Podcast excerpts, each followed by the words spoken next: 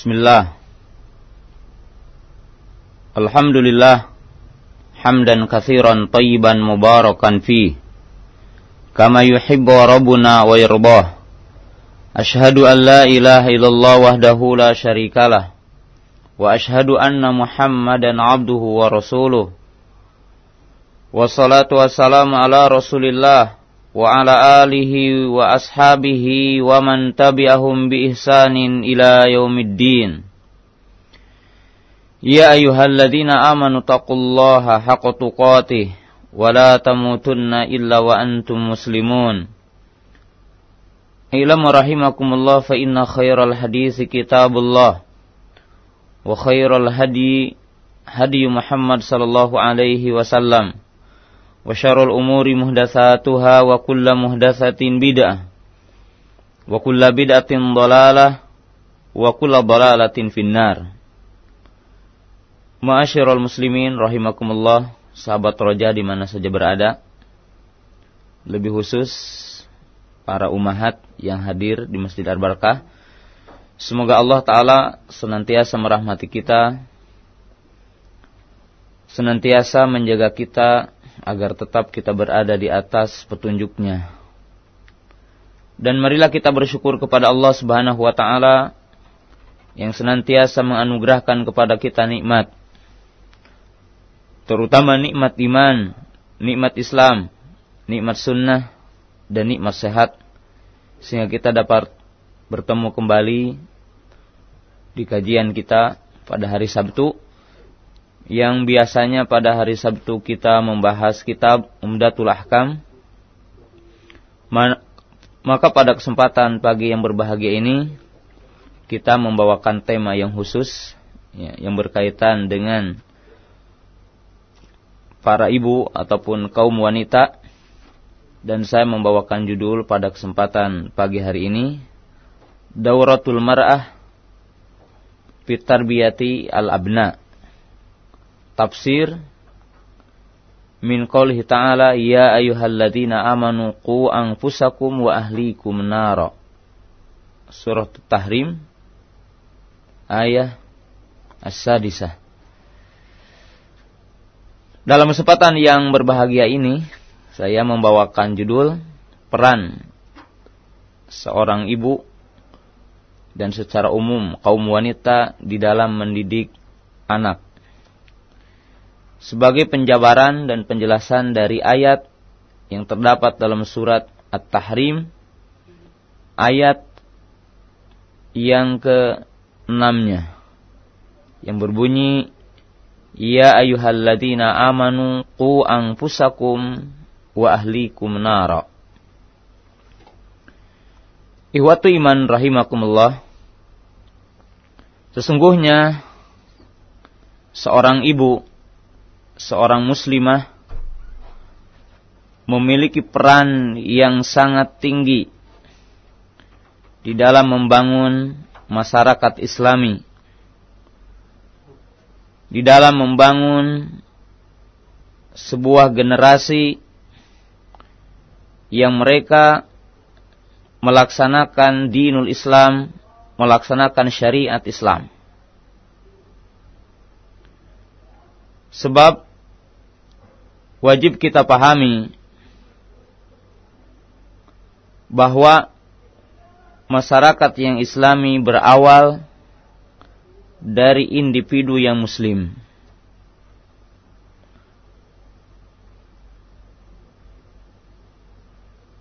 Al-mujtamal islami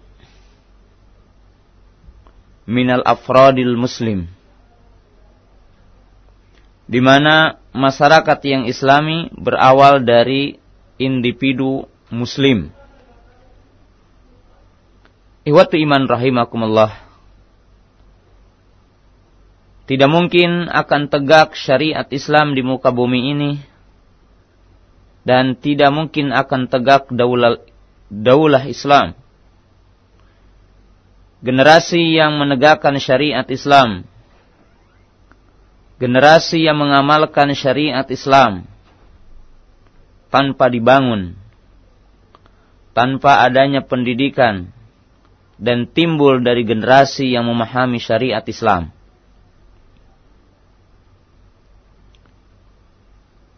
Kaum muslimin muslimah yang dirahmati oleh Allah Subhanahu wa taala maka kita akan mencoba bagaimana kewajiban seorang ibu seorang muslimah di dalam mendidik generasi yang cinta Islam, cinta syariat Islam, beriman, menegakkan tauhid, menegakkan sunnah, berakhlak mulia. Perlu kita pahami kenapa kita mesti berbicara tentang bagaimana pendidikan anak dan bagaimana kewajiban seorang ibu di dalam menegakkan syariat Islam, di dalam menegakkan ketakwaan. Sebenarnya seseorang tidak bisa tegak sendirian. Dan dia tidak bisa untuk tegak sendiri. Oleh sebab itu kita lihat di dalam ayat ini dan dalam ayat-ayat yang lain di mana seseorang akan bisa istiqomah tegak di atas hak tegar di atas kebenaran apabila dia bekerja sama ta'awun saling tolong menolong dengan yang lainnya Salah satu contoh dalam ayat ini, Ya ayuhalladzina amanu ku anfusakum wa ahlikum nara. Menunjukkan bahwa bertakwa tidak cukup sendirian. Dan menegakkan ketakwaan sebenarnya tidak bisa menyendiri. Maka paling tidak di dalam ayat ini menunjukkan adanya tiga unsur. Suami, istri, dan anak. Yang sebenarnya seseorang tidak akan mampu dan sangat sulit menegakkan ketakwaan tanpa kuatnya tiga unsur, yaitu seorang suami, istri, dan anaknya. Bahkan Allah Subhanahu wa Ta'ala telah menjelaskan dalam surat yang ke-18 di mana Allah taala memerintahkan kita agar bersabar bersama orang-orang yang berdoa menyeru Allah taala pada waktu pagi dan petang wasbir nafsaka ma'alladzina yad'una rabbahum bil ghadati wal ashyi yuriduna wajhah dalam ayat yang mulia ini menunjukkan kepada kita bahwa seseorang mesti memiliki teman yang baik dan memiliki saudara yang baik. Di dalam menegakkan kebaikan dan menegakkan ibadah kepada Allah Ta'ala. Iwatu iman rahimakumullah. seorang wanita tidak bisa tegak dalam hak ataupun sangat sulit dan berat tegak di atas hak sehingga ia memiliki suami yang baik sehingga ia memiliki keturunan yang baik oleh sebab itu dianjurkan memilih suami yang soleh dan suami diperintahkan memilih istri calon istri yang solehah. Sebagaimana pernah datang seorang wanita kepada Nabi Shallallahu Alaihi Wasallam dan menyebutkan tiga pelamar yang melamar kepada dirinya, sipulan, sipulan, sipulan. Di mana Nabi Shallallahu Alaihi Wasallam menyatakan jangan sama sipulan, sipulan begini, sipulan pelit, jangan sama sipulan, sipulan tukang pukul, sama si Fulan jangan. Dia adalah orang pemarah. nikahlah sama Usamah ibnu Zaid, seorang yang soleh. Dan Nabi Shallallahu Alaihi Wasallam menganjurkan menikah kepada seorang wanita yang memiliki dua sifat yang agung. Yang mana dua sifat ini sebagai dasar akan berhasilnya di dalam pendidikan. Di mana Nabi Shallallahu Alaihi Wasallam bersabda, "Tazawwaju al-walud al-wadud."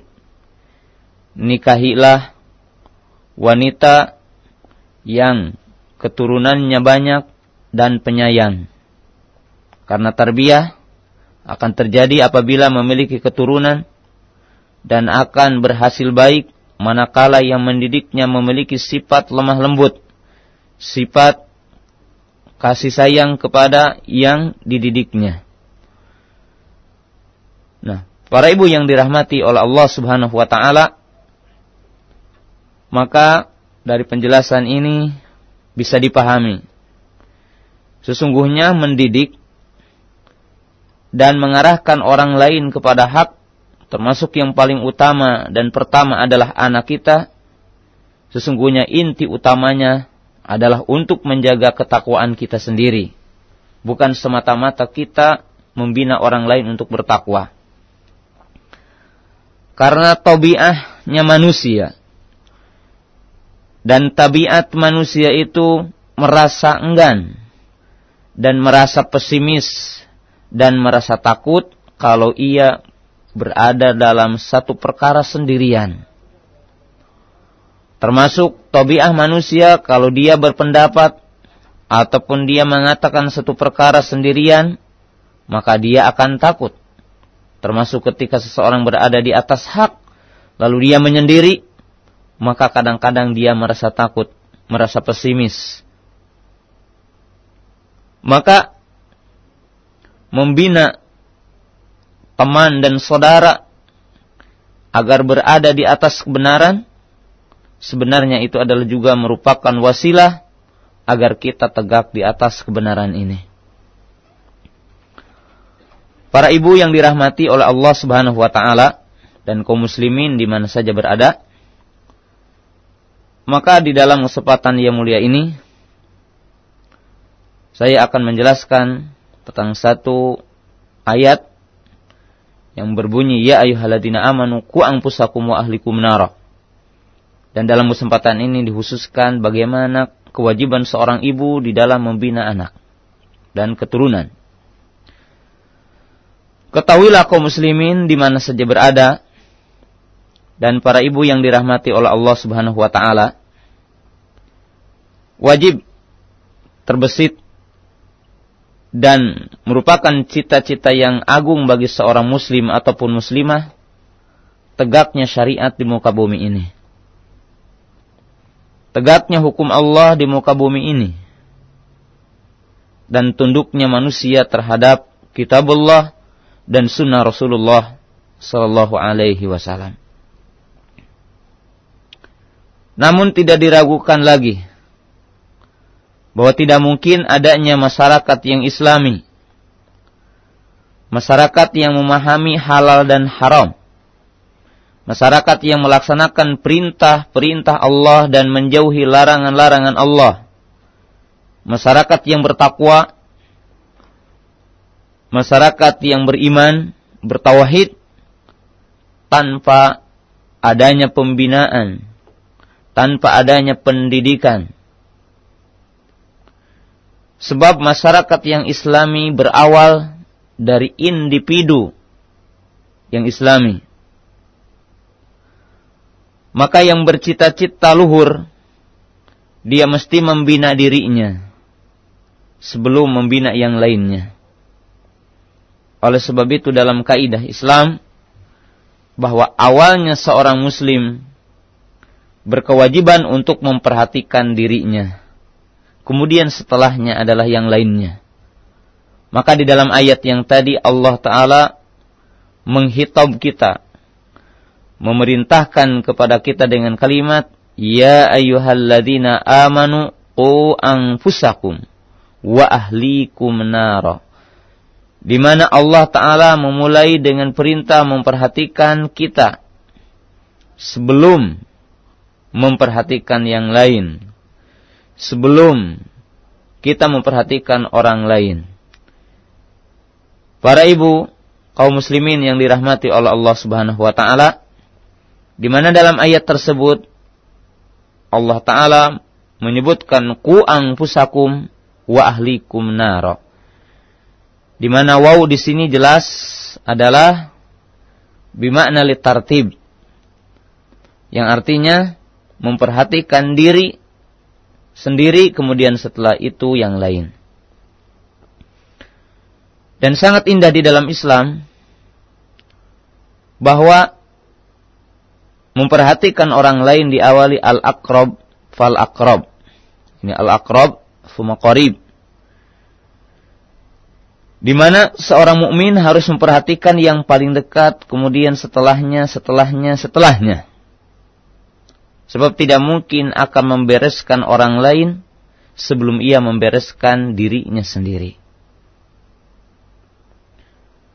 Maka para ibu yang dirahmati oleh Allah Subhanahu wa taala peran seorang ibu, seorang wanita di dalam menegakkan syariat Islam dan dalam menciptakan masyarakat Islami sungguh sangat besar. Sungguh sangat tinggi. Sebab para ibu yang dirahmati oleh Allah Subhanahu wa taala tidak diragukan bahwa tidak mungkin akan terjadi individu generasi yang memahami tentang dinul Islam tanpa adanya ikut serta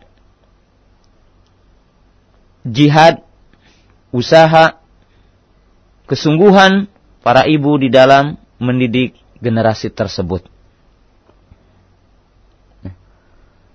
Para ibu yang dirahmati oleh Allah Subhanahu wa taala, inilah yang menjadi latar belakang kita membahas pembahasan ini. Kenapa kita membahas tentang hal ini? Iwat iman rahimakumullah.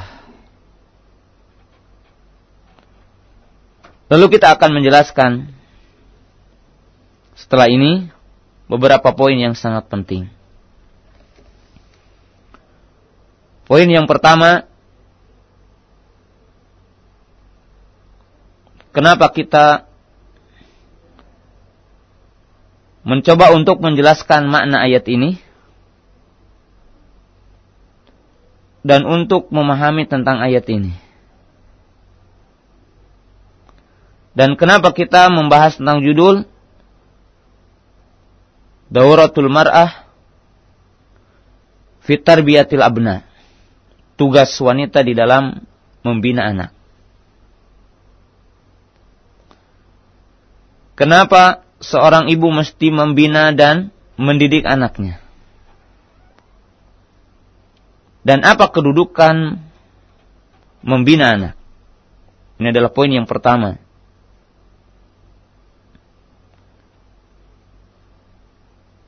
Para ibu yang dirahmati oleh Allah Subhanahu wa taala ada beberapa poin yang sangat penting dan menjadi pendorong buat kita untuk membahas hal ini.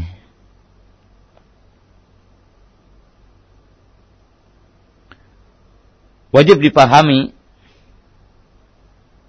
bahwa tarbiyatul abna aibidinil Islam min adail amanah wal qiyamu biha.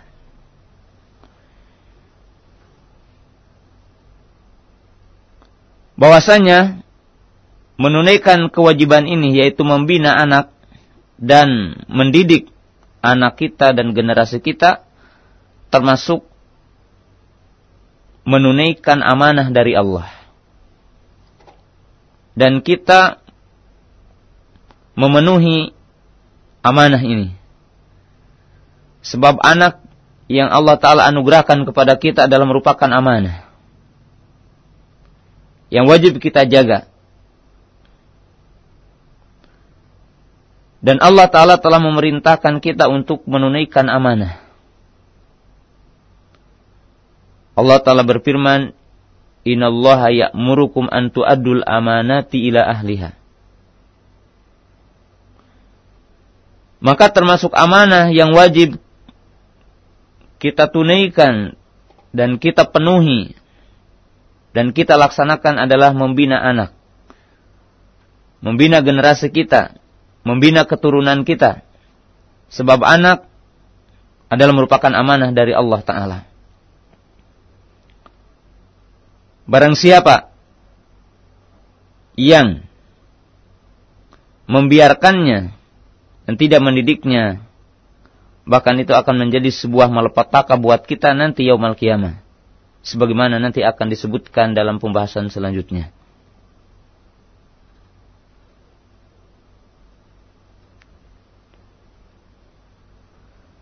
Yang kedua, riayatu al-ahl iltizaman bi amrillah.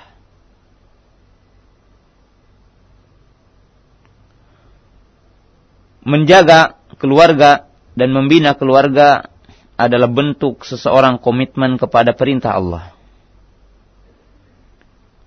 Karena Allah Ta'ala telah memerintahkan kita untuk menjaga keturunan kita. Allah Ta'ala berfirman, Ya ayuhalladzina amanu ku anfusakum wa ahlikum nara. Jadi orang yang menunaikan kewajiban ini, orang yang melakukan kewajiban ini berarti dia telah melaksanakan perintah Allah.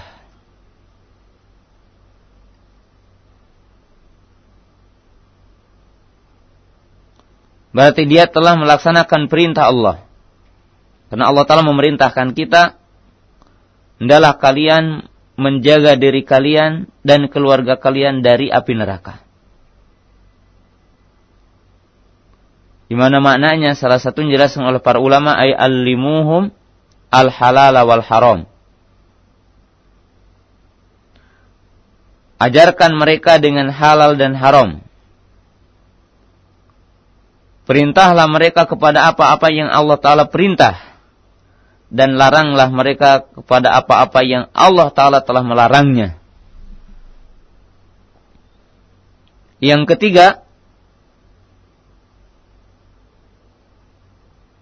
di mana menjaga keluarga dan keturunan sebagai bentuk komitmen kepada perintah Allah untuk saling bantu membantu ta'awun di dalam kebaikan dan takwa. Maka tidak diragukan lagi bahwa tolong menolong yang paling pertama dan paling besar tolong menolong dengan anak. Di dalam kebaikan, di dalam hak, di dalam keimanan. Sebelum kita ta'awun dengan orang lain, maka mesti ta'awun yang pertama dengan suami, dengan istri, dengan anak. Sebab jika terjadi dan ter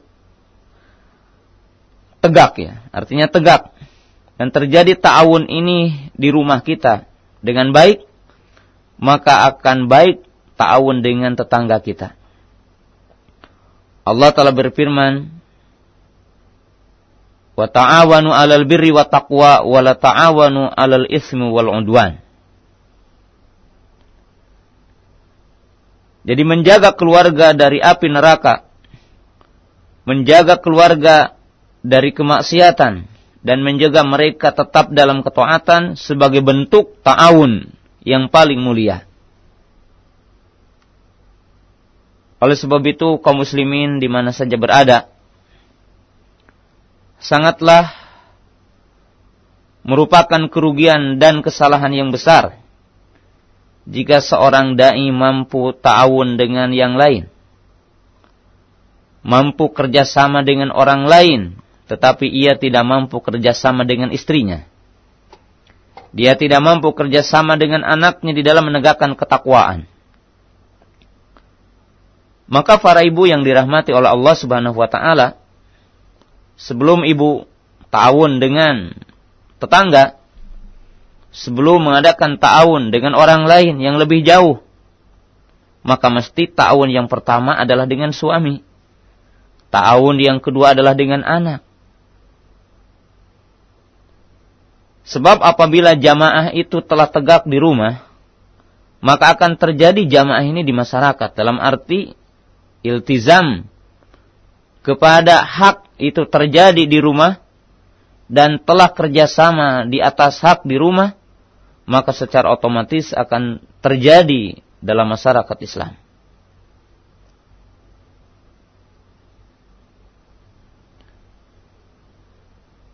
Yang keempat, karena Nabi Shallallahu Alaihi Wasallam telah menyebutkan, anna lil walidaini lahuma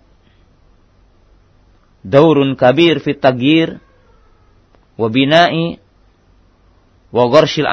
fi abnaihim. Kenapa? Karena Nabi Shallallahu Alaihi Wasallam telah memperingatkan kita bahwa kedua orang tua memiliki pengaruh yang besar di dalam merubah atau membina atau menancapkan akidah yang benar pada generasinya, pada anak-anaknya. Jadi tidak mungkin akan keluar generasi yang baik apabila kedua orang tuanya tidak baik. Apabila para pembinanya tidak baik. Oleh sebab itu Nabi Shallallahu Alaihi Wasallam menjelaskan kullu mauludin yuladu alal fitrah. Fa abawahu yuhawidanihi au yunasiranihi au yumajisanihi Setiap bayi yang lahir dalam keadaan fitrah, ayat alal Islam, dia berada di atas Islam. Maka kedua orang tuanya, ataupun karena bapaknya, yang akan menjadikan dia Yahudi ataupun Nasrani ataupun Majusi. Dalam hadis yang mulia ini, sangatlah jelas perlu dipahami dan disadari oleh setiap orang tua bahwa masa depan anak ditentukan dengan kita. Maka tidak sepantasnya jika seorang bapak ketika akan mengarahkan anaknya bertanya tentang keinginan anaknya. Dan hari ini memang sangat lucu. Atau kita melihat kondisi kaum muslimin baik ibunya ataupun bapaknya.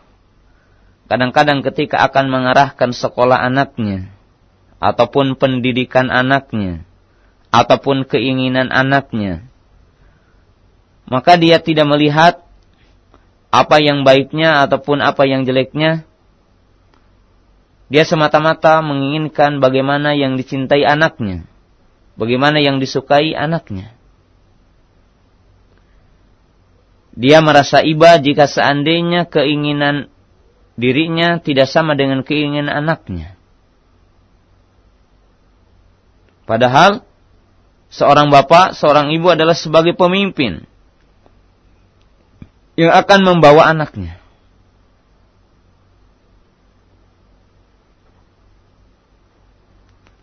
Para ibu yang dirahmati oleh Allah Subhanahu wa taala. Yang kelima, Li'annal aba mas'ulun anhum yaumal qiyamah. Kenapa mesti mendidik anak? Dan kenapa kita mesti melaksanakan firman Allah Ta'ala yang tadi? Karena orang tua akan bertanggung jawab tentang mereka pada hari kiamat.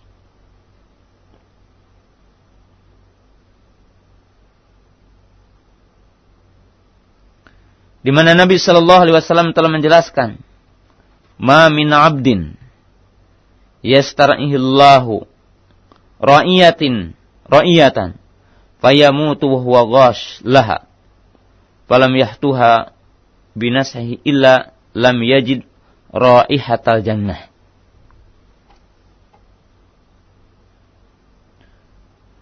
Nabi Shallallahu Alaihi Wasallam mengatakan tidaklah seorang hamba yang diberikan mas'uliyah sebagai pemimpin baik pemimpin itu dalam skala kecil ataupun besar.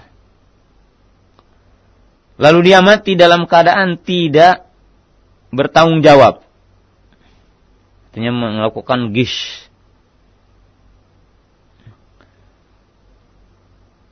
Dan dia tidak menempuh untuk menasihatinya. Jadi dia tidak melakukan untuk menasihatinya kecuali ia tidak akan mendapatkan manisnya surga nanti yaumal kiamah. Jadi seorang ibu, seorang bapak yang diberikan tanggung jawab, diberikan nikmat anak, lalu dia tidak menasihatinya ketika anak itu menyimpang dari hak, keluar dari hak, maka ia terancam untuk tidak mendapatkan manisnya surga bagi orang tua yang tidak memperhatikan anaknya.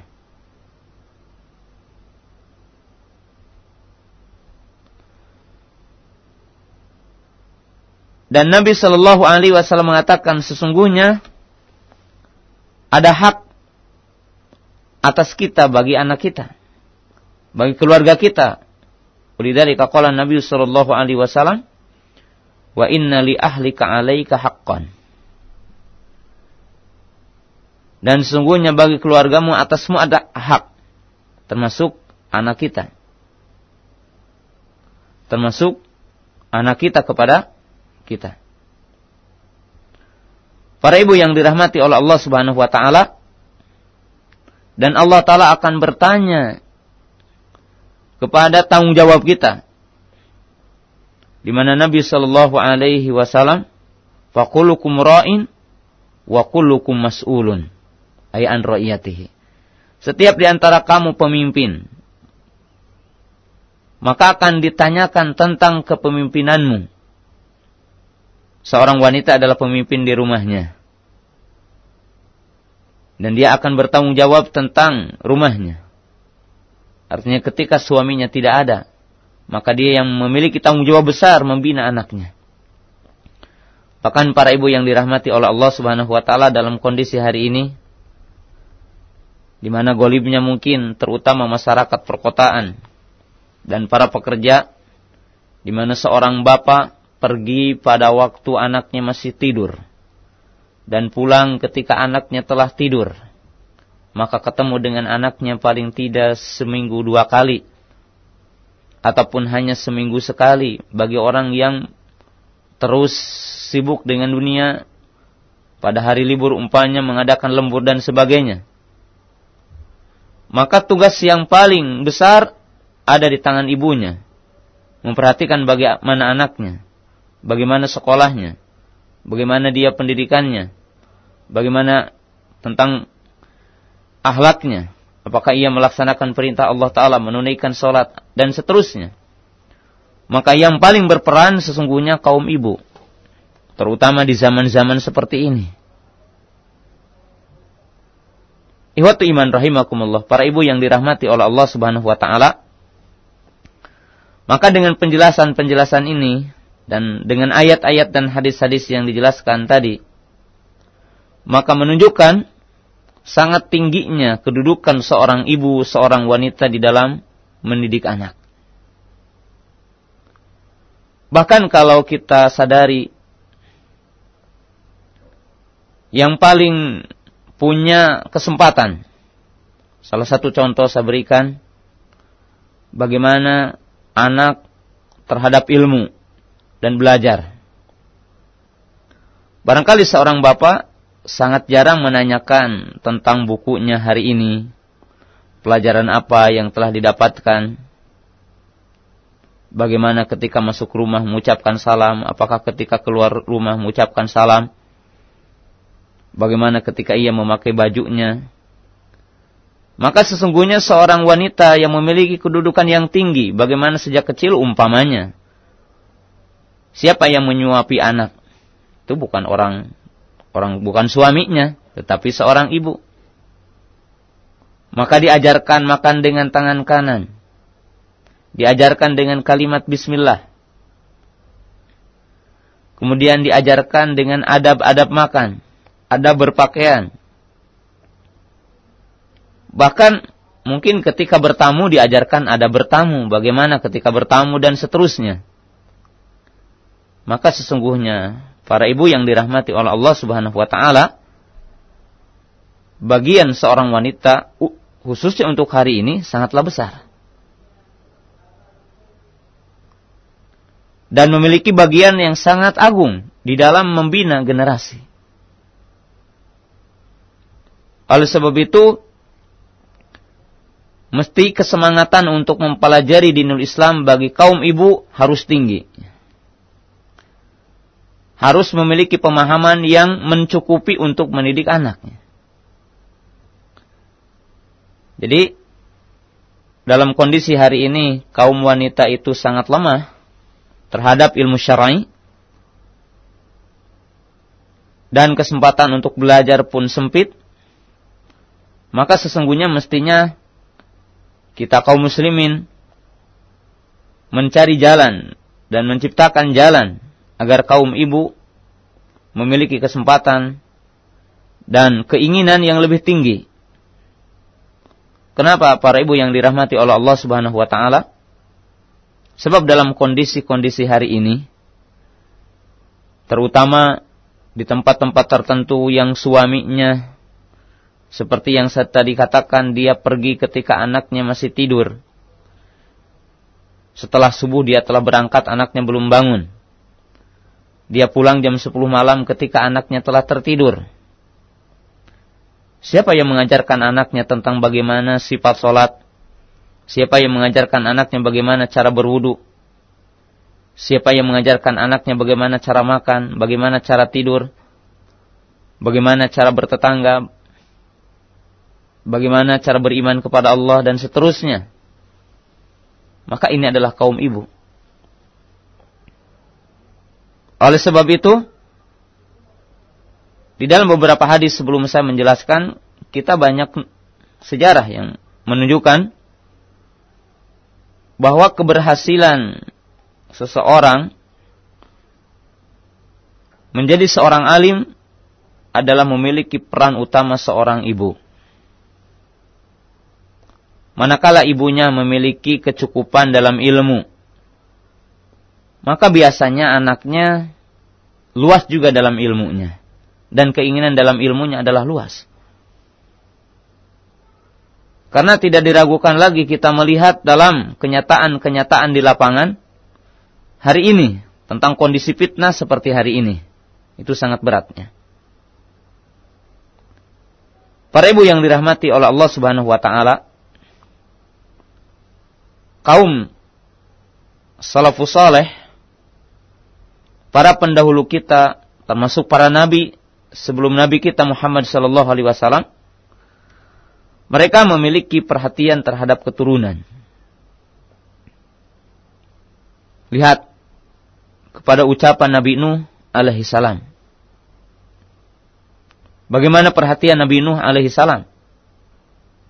Di mana beliau berkata, Ya bunayyar, ya bunayya, irkab ma'ana, wala takum ma'al kafirin. Perhatian seorang nabi, seorang rasul yang pertama yaitu Nuh alaihi salam kepada anaknya. Dia menginginkan anaknya selamat. Wahai anakku, naiklah bersamaku dan janganlah engkau bersama orang-orang kafir. Lihatlah bagaimana Yakub alaihi salam tidak seperti apa yang dilakukan oleh kita hari ini. Di mana kita hari ini berkata kepada anak kita, "Wahai anakku, lihat dan perhatikan pasar yang di sana ketika dia mendekati syakratul maut. Lihatlah toko yang di sana, perhatikanlah sawah yang di sana dan seterusnya." Karena kita senantiasa sibuk dengan kehidupan dunia, maka sampai akhir hayat pun kita ingatnya adalah dunia semata. Tidak seperti apa yang dilakukan oleh Nabi Yakub alaihissalam. Di mana beliau berkata, Am kuntum syuhada id hadara Yaqub al-mautu id qala li banihi ma ta'buduna min ba'di qalu na'budu ilahaka wa ilaha abaika Ibrahim wa Ismail wa Ishaq ilaha wahida wa nahnu lahu muslimun. Yakub alaihissalam memberikan nasihat emas ketika dia syakratul maut. Pernahkah para ibu, para bapak mewasiatkan hal seperti ini ketika kita sakit? Ataupun ketika kita akan pergi dan sejenisnya bagaimana menasihatkan anak dengan kebaikan? Orang yang bergelimbang senantiasa dengan dunia yang dinasihatkan adalah dunia. Kita mengatakan, nah hati-hati sawah di sana adalah milik kita, batasannya dari sini ke sini. Coba cepat-cepat kita bikin akte dan sebagainya. Ini sawah kita, ini adalah toko kita, ini perusahaan kita. Dan seterusnya. Karena kita telah difitnah oleh dunia ini. Lihat bagaimana Nabi Ibrahim alaihissalam berdoa kepada anaknya dengan beberapa doa di antaranya. Beliau berdoa kepada Allah, Rabbi ja'alli muqimas salata wa min dzurriyyati Rabbana wa taqabbal du'a. Waj'alna muslimaini laka wa min dzurriyyatina ummatan muslimatalak. Dan Nabi Ibrahim berdoa kepada Allah. Wa idh qala Ibrahim rabbi ja'al hadza baladan amina wajnubni wa bani an na'budal asnam. Lihat ya, Nabi Ibrahim alaihissalam berdoa agar menjadi orang yang tunduk kepada Allah, demikian juga keturunannya. Ya Allah, jadikanlah aku orang-orang yang menegakkan solat dan dari keturunanku. Ya Allah, anugerahilah tempat ini dengan rizki yang banyak, dengan kedamaian, ketentraman, dan jauhkanlah keturunanku dari penyembahan berhala. Nah, lihat ini, bagaimana para nabi, para rasul, sifat mereka terhadap anak-anaknya.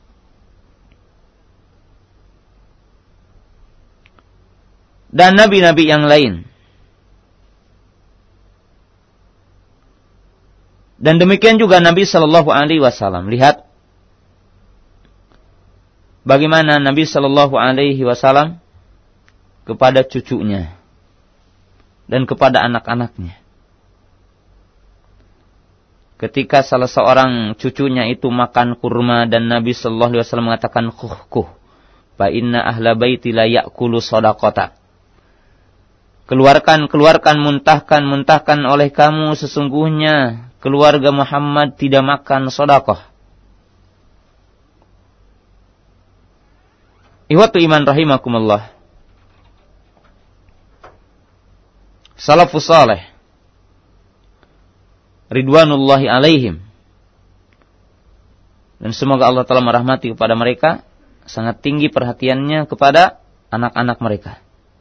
Kepada generasi generasi mereka. Sebab dalam istilah mereka mengatakan syubanul yaum rijalul ghad. Di mana dikatakan pemuda hari ini adalah merupakan pujaan masa akan datang. Di mana merupakan generasi yang akan datang, orang tua yang akan datang, yang mereka akan mengemban tugas dakwah ini. Anas ibnu Malik radhiyallahu taala anhu dalam pakuan seorang ibu yang bapaknya telah meninggal. Dia yatim. Lalu ibunya menyerahkan kepada Nabi Shallallahu Alaihi Wasallam dan dijadikan sebagai pembantu Nabi Shallallahu Alaihi Wasallam. Li ajlil ilmi, wali ajlil hadis. Karena demi ilmu dan demi hadis. Demikian juga ibunya Imam Syafi'i rahimahullahu taala. Dan para ulama salafus saleh, semoga Allah taala merahmati mereka dan meridhoi mereka.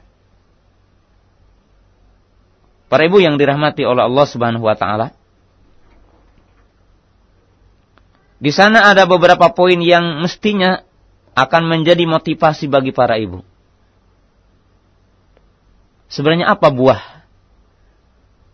dan keutamaan bagi seorang ibu yang mendidik anaknya? Ada beberapa keutamaan yang menjadi motivasi bagi para ibu dan bagi kaum muslimin membina anak. Yang pertama adalah al-wiqayatu minan nar. Yaitu menjaga kita dan keluarga kita dari api neraka. Ya ayyuhalladzina amanu qu anfusakum wa ahlikum nara.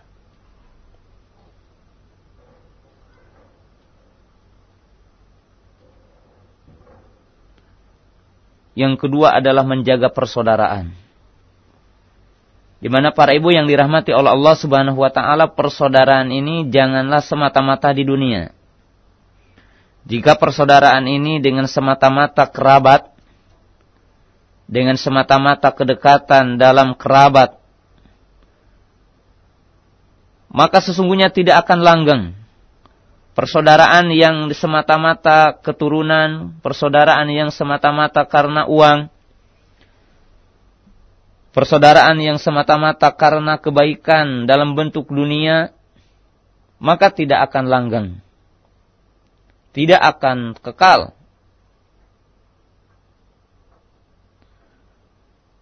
Allah Ta'ala berfirman, Al-akhillau yawma idin ba'duhum li ba'd adu, illa al-muttaqin.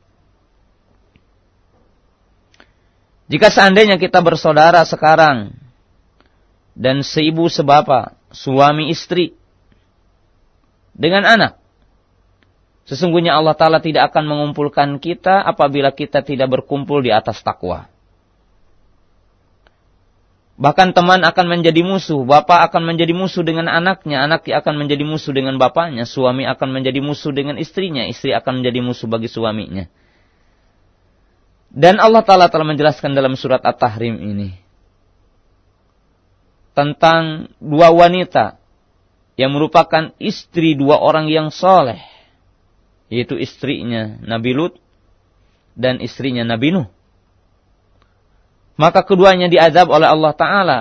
Dan kebaikan dan kesolehan Nabi Nuh tidak menjadi penghalang kepada istrinya Nabi Nuh. Sementara dua wanita yang contoh bagi orang-orang beriman, seorang wanita yang berada dalam penguasaan orang kafir, suaminya yang kafir. Itu Asia, istrinya Firaun laknatullah. Maka ia pun di akhiratnya menjadi musuh. Iwatu iman rahimakumullah. Maka barang siapa yang di dunia ini bersaudara di atas keimanan dan ketakwaan, maka Allah Ta'ala akan mengumpulkan kita nanti yaumal kiamat sebagai saudara. Jadi anak kita akan menjadi saudara, suami kita akan menjadi saudara, dan tetap akan menjadi suami. Nanti yaumal kiamat. Tetapi ingat, jika anak kita itu tidak berada di atas ketakwaan, maka tidak akan menjadi saudara. Dan tidak akan menjadi teman dekat bagi kita nanti yaumal kiamah. Mereka akan dijauhkan dari kita. Mereka tidak akan menjadi teman kita. Bahkan kadang nanti akan lihat akan menjadi malapetaka buat kita. Kemudian yang ketiga, Nabi Shallallahu Alaihi Wasallam telah menjelaskan tentang keutamaannya, bahwa mendidik anak di mana si pendidik akan mendapatkan dua ganjaran. Nabi Shallallahu Alaihi Wasallam telah menjelaskan salah satu lahum ajran. Ini hadisnya diriwayatkan oleh Imam Bukhari. Ini yang lainnya. Faminhum rajulun kanat innahu amah. Fa'addabaha fa'ahsana ta'dibaha. Wa allamaha fa'ahsana ta'limaha. Thumma a'taqaha fatazawwajaha falahu ajran. Di mana dalam hadis ini dikatakan tiga kelompok orang yang akan mendapatkan dua pahala. Salah satunya seseorang yang memiliki seorang hamba perempuan, seorang budak perempuan. Lalu dia mendidiknya dengan pendidikan yang baik. lalu dia mengajarkan dengan pengajaran yang baik, lalu dia memerdekakannya dan dia menikahinya, maka baginya dua ganjaran. Al-Imam Bukhari memasukkan dalam kitab sahihnya di dalam bab tentang tarbiyah dan kewajiban orang tua mendidik anak dengan ilmu syar'i.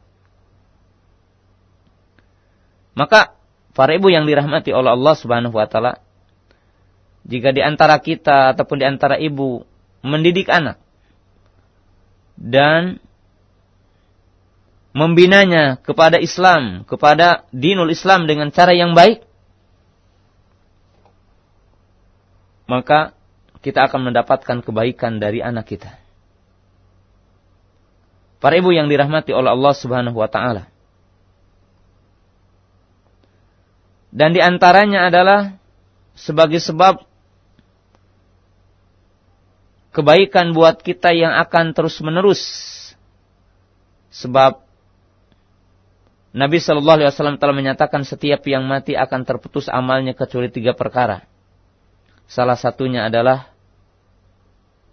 anak yang soleh yang mendoakannya. Wa waladun solihun yad'ulahu. Ida mata ibnu in koto amalu ila min salasin. Maka para ibu yang dirahmati oleh Allah Subhanahu wa taala walaupun nasihat seperti ini mungkin diulang-ulang. Ingat para ibu yang dirahmati oleh Allah Subhanahu wa taala. Jika seandainya para ibu mewariskan harta seisi bumi ini, mewariskan emas seisi bumi ini bagi keturunan ibu, dan bagi yang hidup ini, tidaklah menjadi salah satu sebab utama ibu akan mendapatkan kenikmatan yang hakiki di sisi Allah. Apalagi jika harta tersebut digunakan oleh keturunan ibu di dalam perkara-perkara yang tidak baik. Di dalam perkara-perkara yang buruk. Maka tidaklah akan menjadi sebuah kebaikan bagi ibu. Bagi kita semua. Tetapi ingat. Seandainya kita tidak memiliki sesuatu yang ditinggalkan oleh kita dari bentuk dunia ini.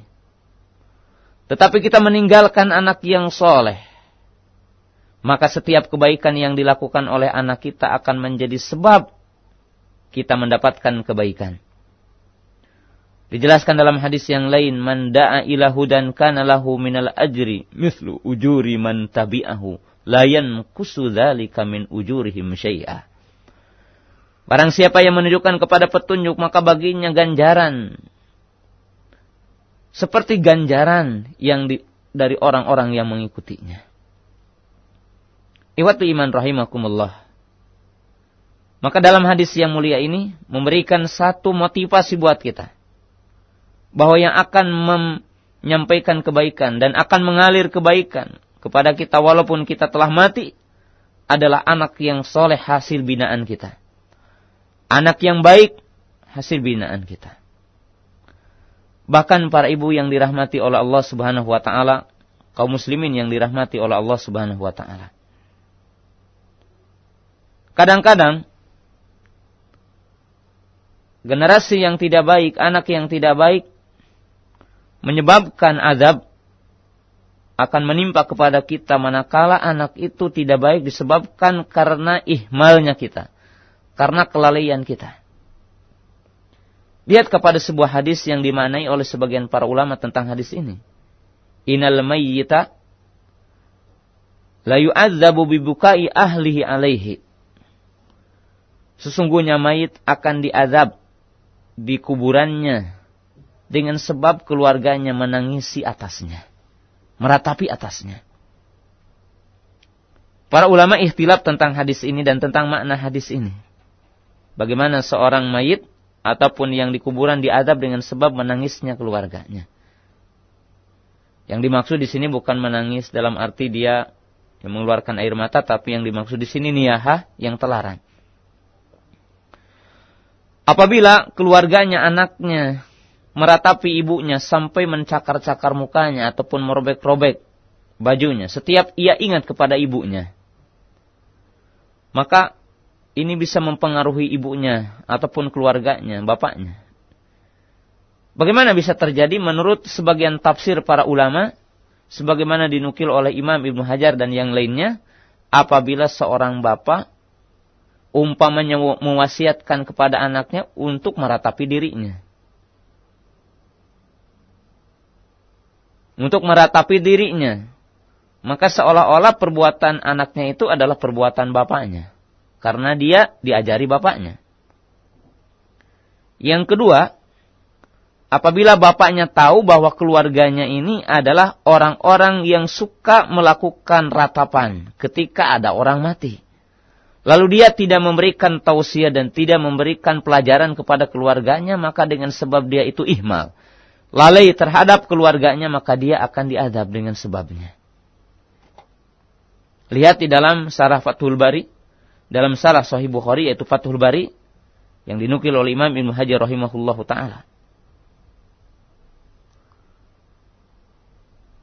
Dan sebagian para ulama mengatakan maknanya adalah bahwa orang yang di kuburan merasa bersedih. Yang dimaksud di sini adab bukan berarti adab-adab, tetapi di sini yang dimaksud adalah merasakan rasa sedih. Dengan sebab keluarganya melakukan kesalahan. Bukan berarti di situ diadab. Dan ini yang banyak dipilih oleh para ulama.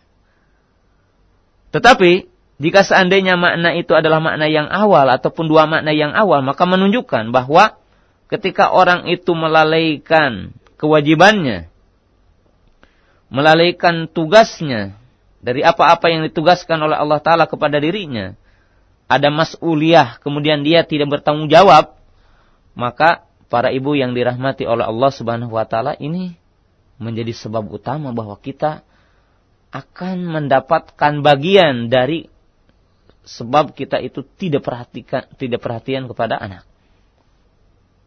Ya.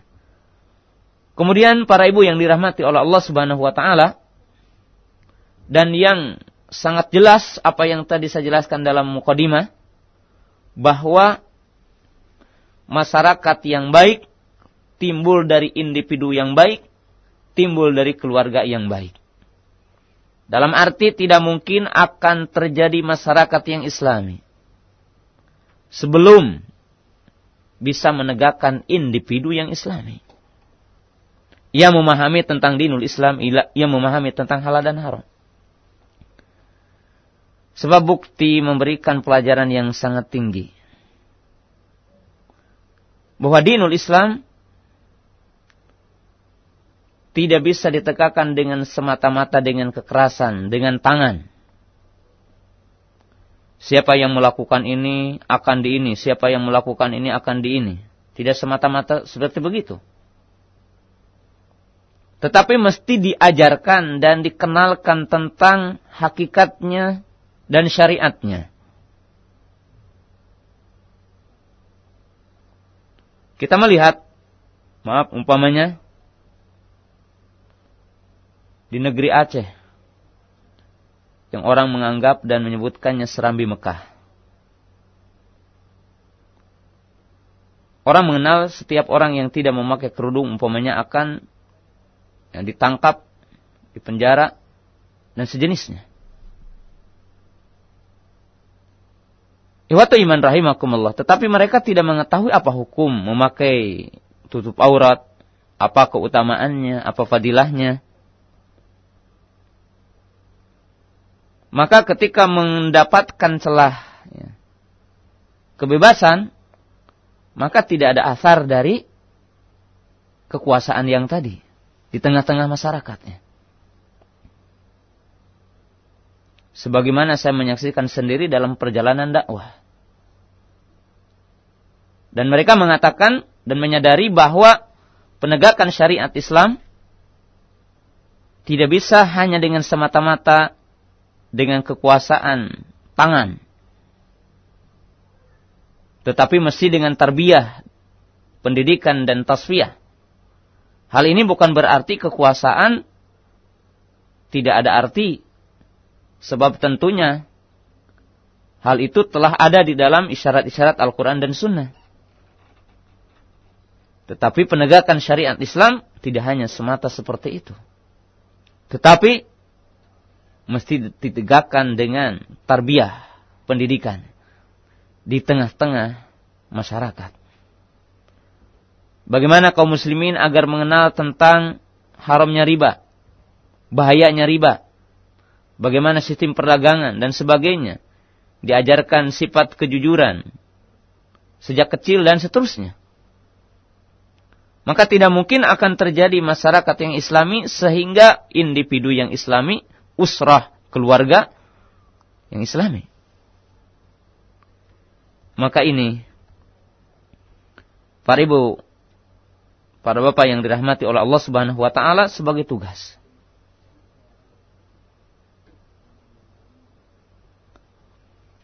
Ada beberapa bentuk yang merupakan penghalang terjadinya generasi yang baik. Dan menjauhnya generasi terhadap Islam, terhadap syariat Islam. Di antaranya, kesibukan kedua orang tua terhadap dunia yang panah ini. Di mana mereka telah melalaikan keturunannya melalaikan anaknya. Hari ini lebih-lebih ketika kaum wanita keluar dari tugas utamanya. Dan para wanita menuntut hak yang sama dan mereka menempatkan diri di dalam tempat yang bukan tempatnya terjadi berbagai kedoliman. Karena arti dolim itu adalah wad usyai'in fi mawadi'ihi. Menempatkan sesuatu bukan pada tempatnya. Bahkan sekarang berbalik ya. Banyak kaum wanita yang kerja dan suaminya diam di rumah menjadi seorang pemasak, memasak. Istrinya pergi dan terjadi berbagai bentuk fitnah.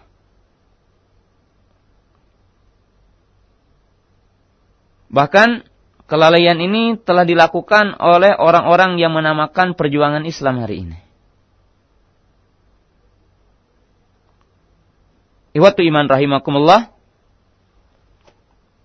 Sebagaimana fitnah ini menimpa kepada negara ini. Di mana kita hari ini melihat bahwa kaum wanita dijadikan salah satu momen untuk menempuh kekuatan, menempuh sebuah kekuasaan. Dan yang anehnya dilakukan oleh orang-orang ataupun orang-orang yang menamakan perjuangan Islam. Padahal ihwati iman rahimakumullah Nabi sallallahu alaihi wasallam telah menjelaskan Inna abara fitani ala rijal kanat fin nisa. Awalu fitani ala bani Israel kanat fin nisa. Fattaku fin nisa. Wastausu bin nisa. Itagun ittaqud dunya wattaqun nisa.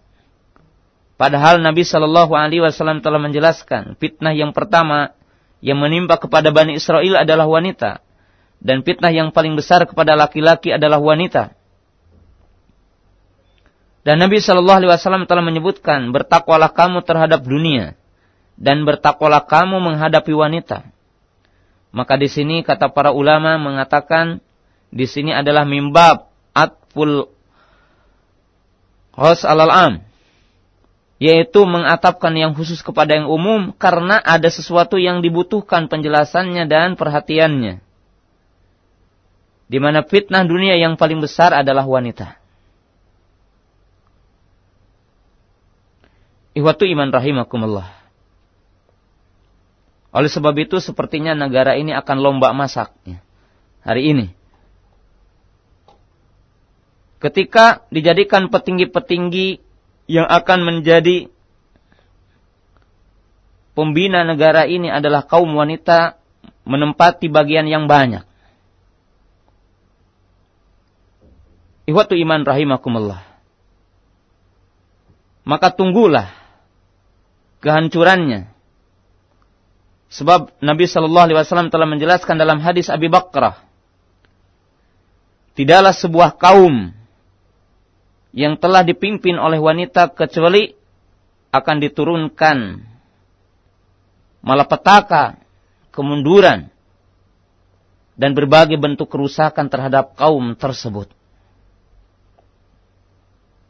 Akan ditimpakan berbagai keburukan terhadap kaum tersebut. Sa'an aba. Mau setuju ataupun tidak. Tetapi Allah Ta'ala tidak akan berdusta kepada kita. Nabi Shallallahu Alaihi Wasallam tidak akan pernah berdusta kepada kita. Wajib bagi kaum muslimin untuk menyadari hal ini.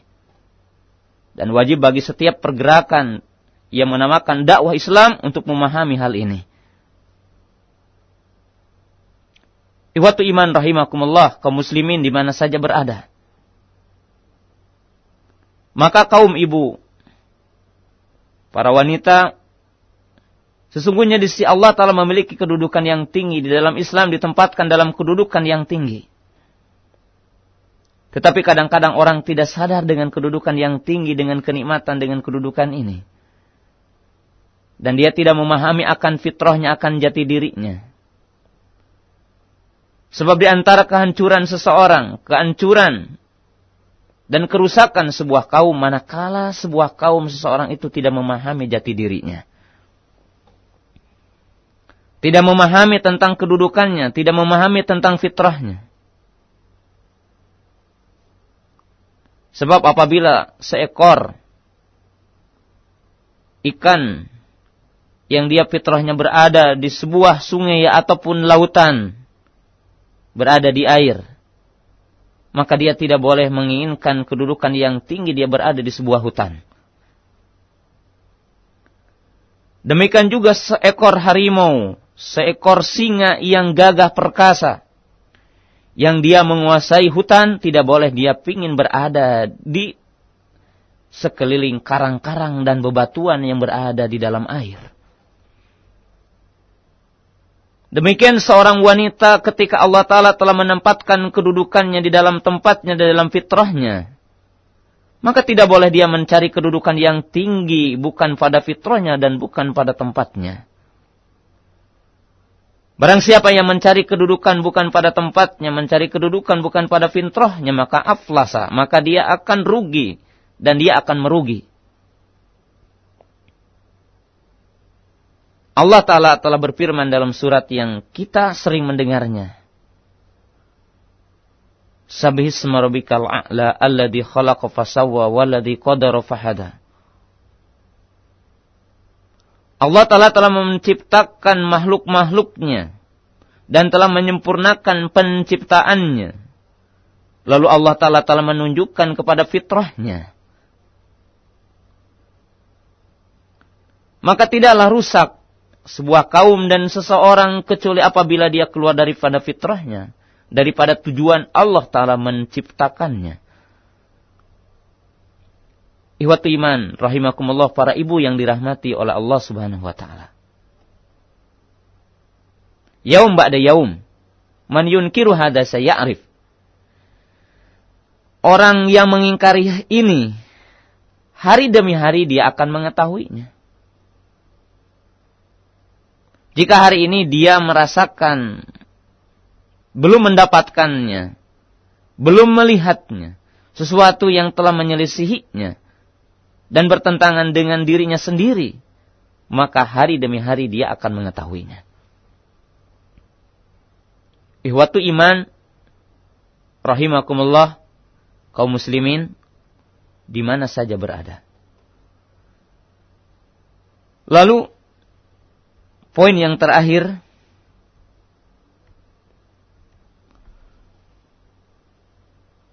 kita telah menjelaskan di antaranya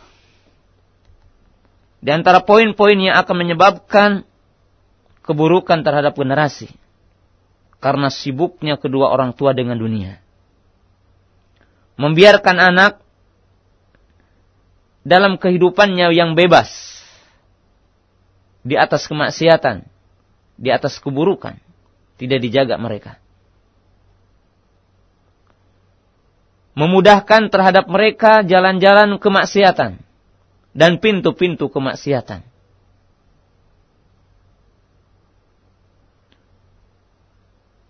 Kemudian, tidak ada perhatian terhadap mereka. Menganggap kecil masalah mereka. Maka ini adalah merupakan biang utama terjadinya keburukan yang kita lihat hari ini. Para ibu yang dirahmati oleh Allah Subhanahu wa taala, kalimat yang sangat berbahaya. Ketika seorang memberikan satu gambaran kepada kita, walaupun ini mungkin gurauan, tetapi kadang-kadang jadi kenyataan. Seorang ibu hari ini, kalau dia kehilangan sendok ataupun garpu ataupun piring, maka dia sibuk dan ramai tetangga-tetangga yang ada di sisinya. Ke mana piringku, ke mana garpuku, ke mana sendokku. Barangkali ada di kamu sibuk mencari keliling ke tetangga.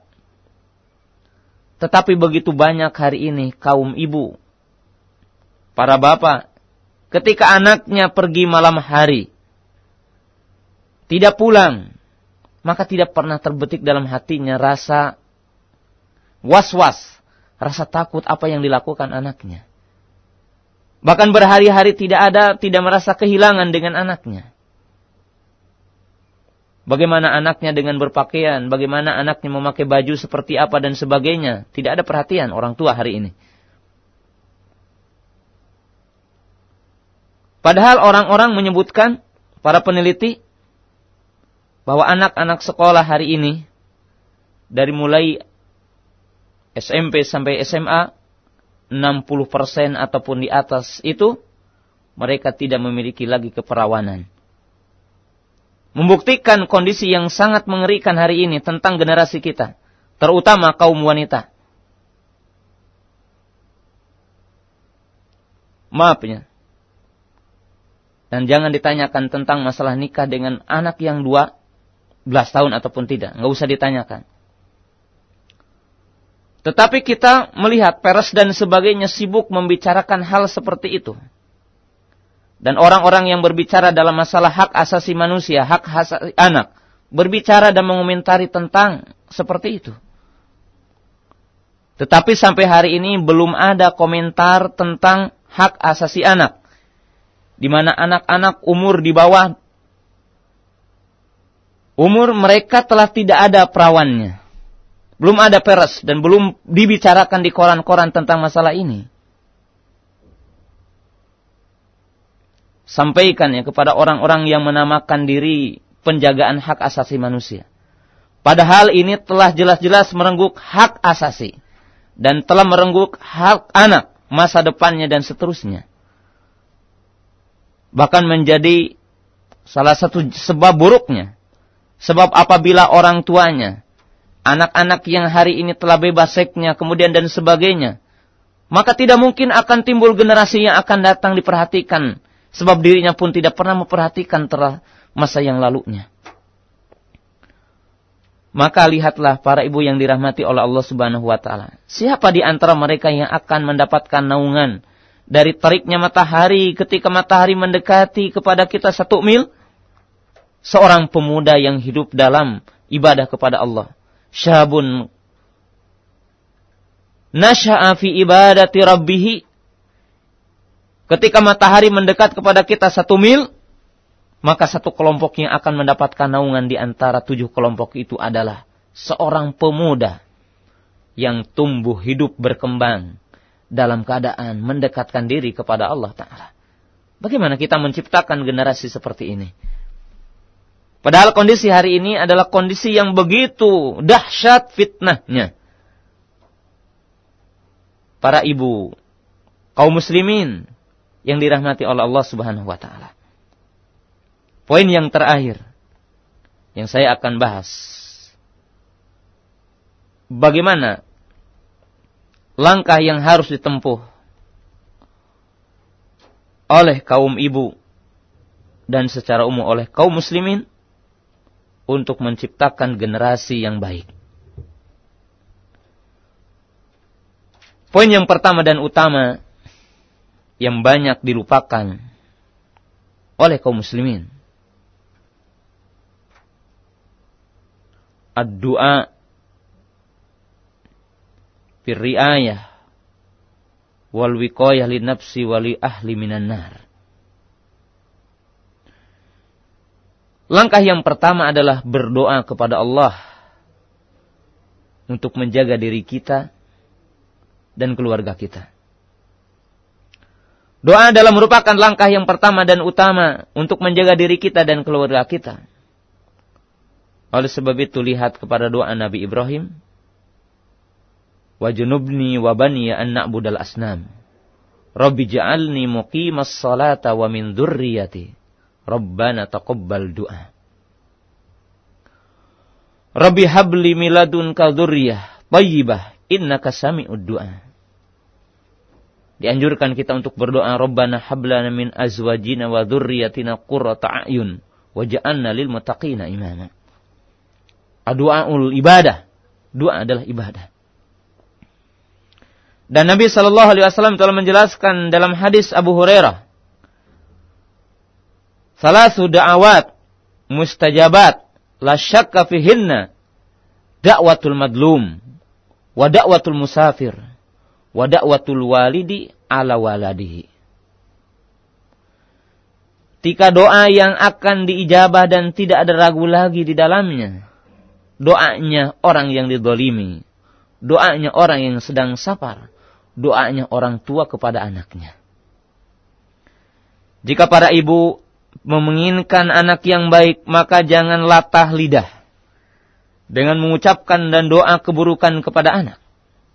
Tetapi jagalah lidah.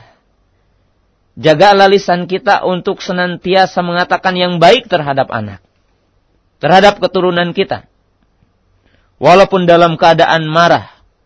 Walaupun dalam keadaan murka diharap bahwa ibu senantiasa untuk menjaga. Senantiasa ibu untuk menjaga lidah, untuk tidak mengatakan kalimat yang buruk kepada anak. Yang kedua, ihwatu iman rahimakumullah, ihtiyaru zawj. Wali zawj, ihtiyaru zawjah. Di antara langkah untuk mem bangun generasi yang baik, memilih suami yang baik. Memilih istri yang baik. Sebagaimana nanti ataupun tadi telah jelaskan bahwa Nabi Shallallahu Alaihi Wasallam menyuruh menikahi wanita yang banyak keturunannya yang penyayang. Dan Nabi Shallallahu Alaihi Wasallam memberikan gambaran untuk menikahi Usama ibnu Zaid karena dia adalah anak yang soleh, orang yang soleh, pemuda yang soleh. Sebab tidak mungkin akan ada generasi yang baik tanpa keduanya baik. Suami dan istrinya, ibu dan bapaknya baik. Bahkan ini ada langkah yang pertama, langkah yang utama. Yang ketiga, tarbiyatuhum wal ihtimamu bi umurihim al imaniyah.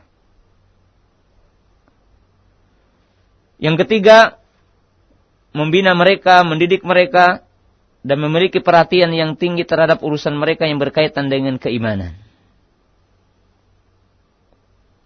Kenalkan mereka kepada kalimat la ilaha illallah sejak kecil.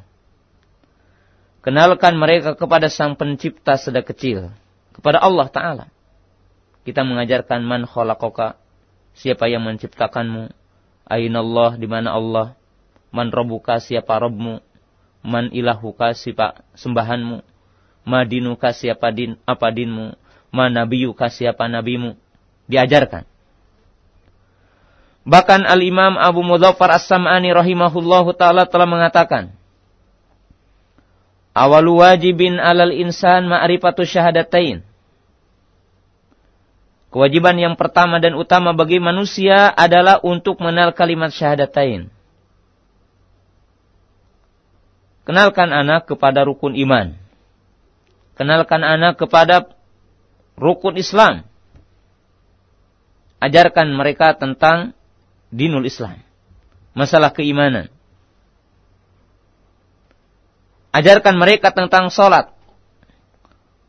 Dari umur tujuh tahun diajarkan sholat. Pada umur sepuluh tahun dipukul ketika tidak menunaikan sholat. Termasuk diajarkan kepada mereka halal dan haram. Ya, kenalkan kepada mereka tauhid. Kenalkan kepada mereka akidah yang sahih. Kenalkan kepada mereka rukun iman. Kenalkan kepada mereka rukun Islam. Kenalkan kepada mereka halal dan haram. Kita lihat kepada dua hadis saja. Nabi Shallallahu Alaihi Wasallam duduk bersama para sahabat dan di situ ada anak kecil. Dan dia melihat anak kecil itu tangannya ke mana-mana. Ketika makan dan mengambil dengan tangan kiri. Faqala Nabi sallallahu alaihi wasallam ya bunayya samillaha wa qul biyaminik wa qul fi mayalik. Wahai anakku, wahai anaking, makanlah dengan bismillah.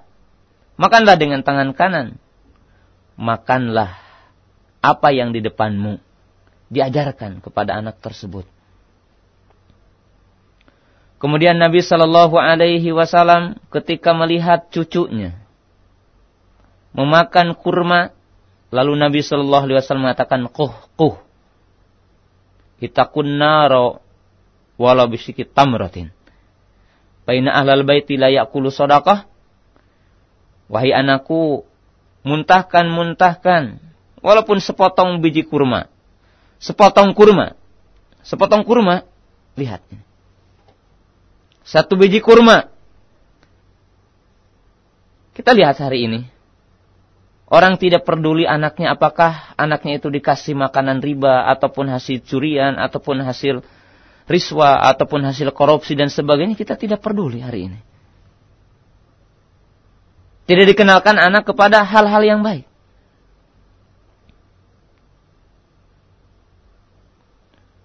Satu kisah Bagaimana waroknya orang terdahulu? Ada seorang wanita yang hasil usahanya di zaman Umar ibn Khattab radhiyallahu taala anhu.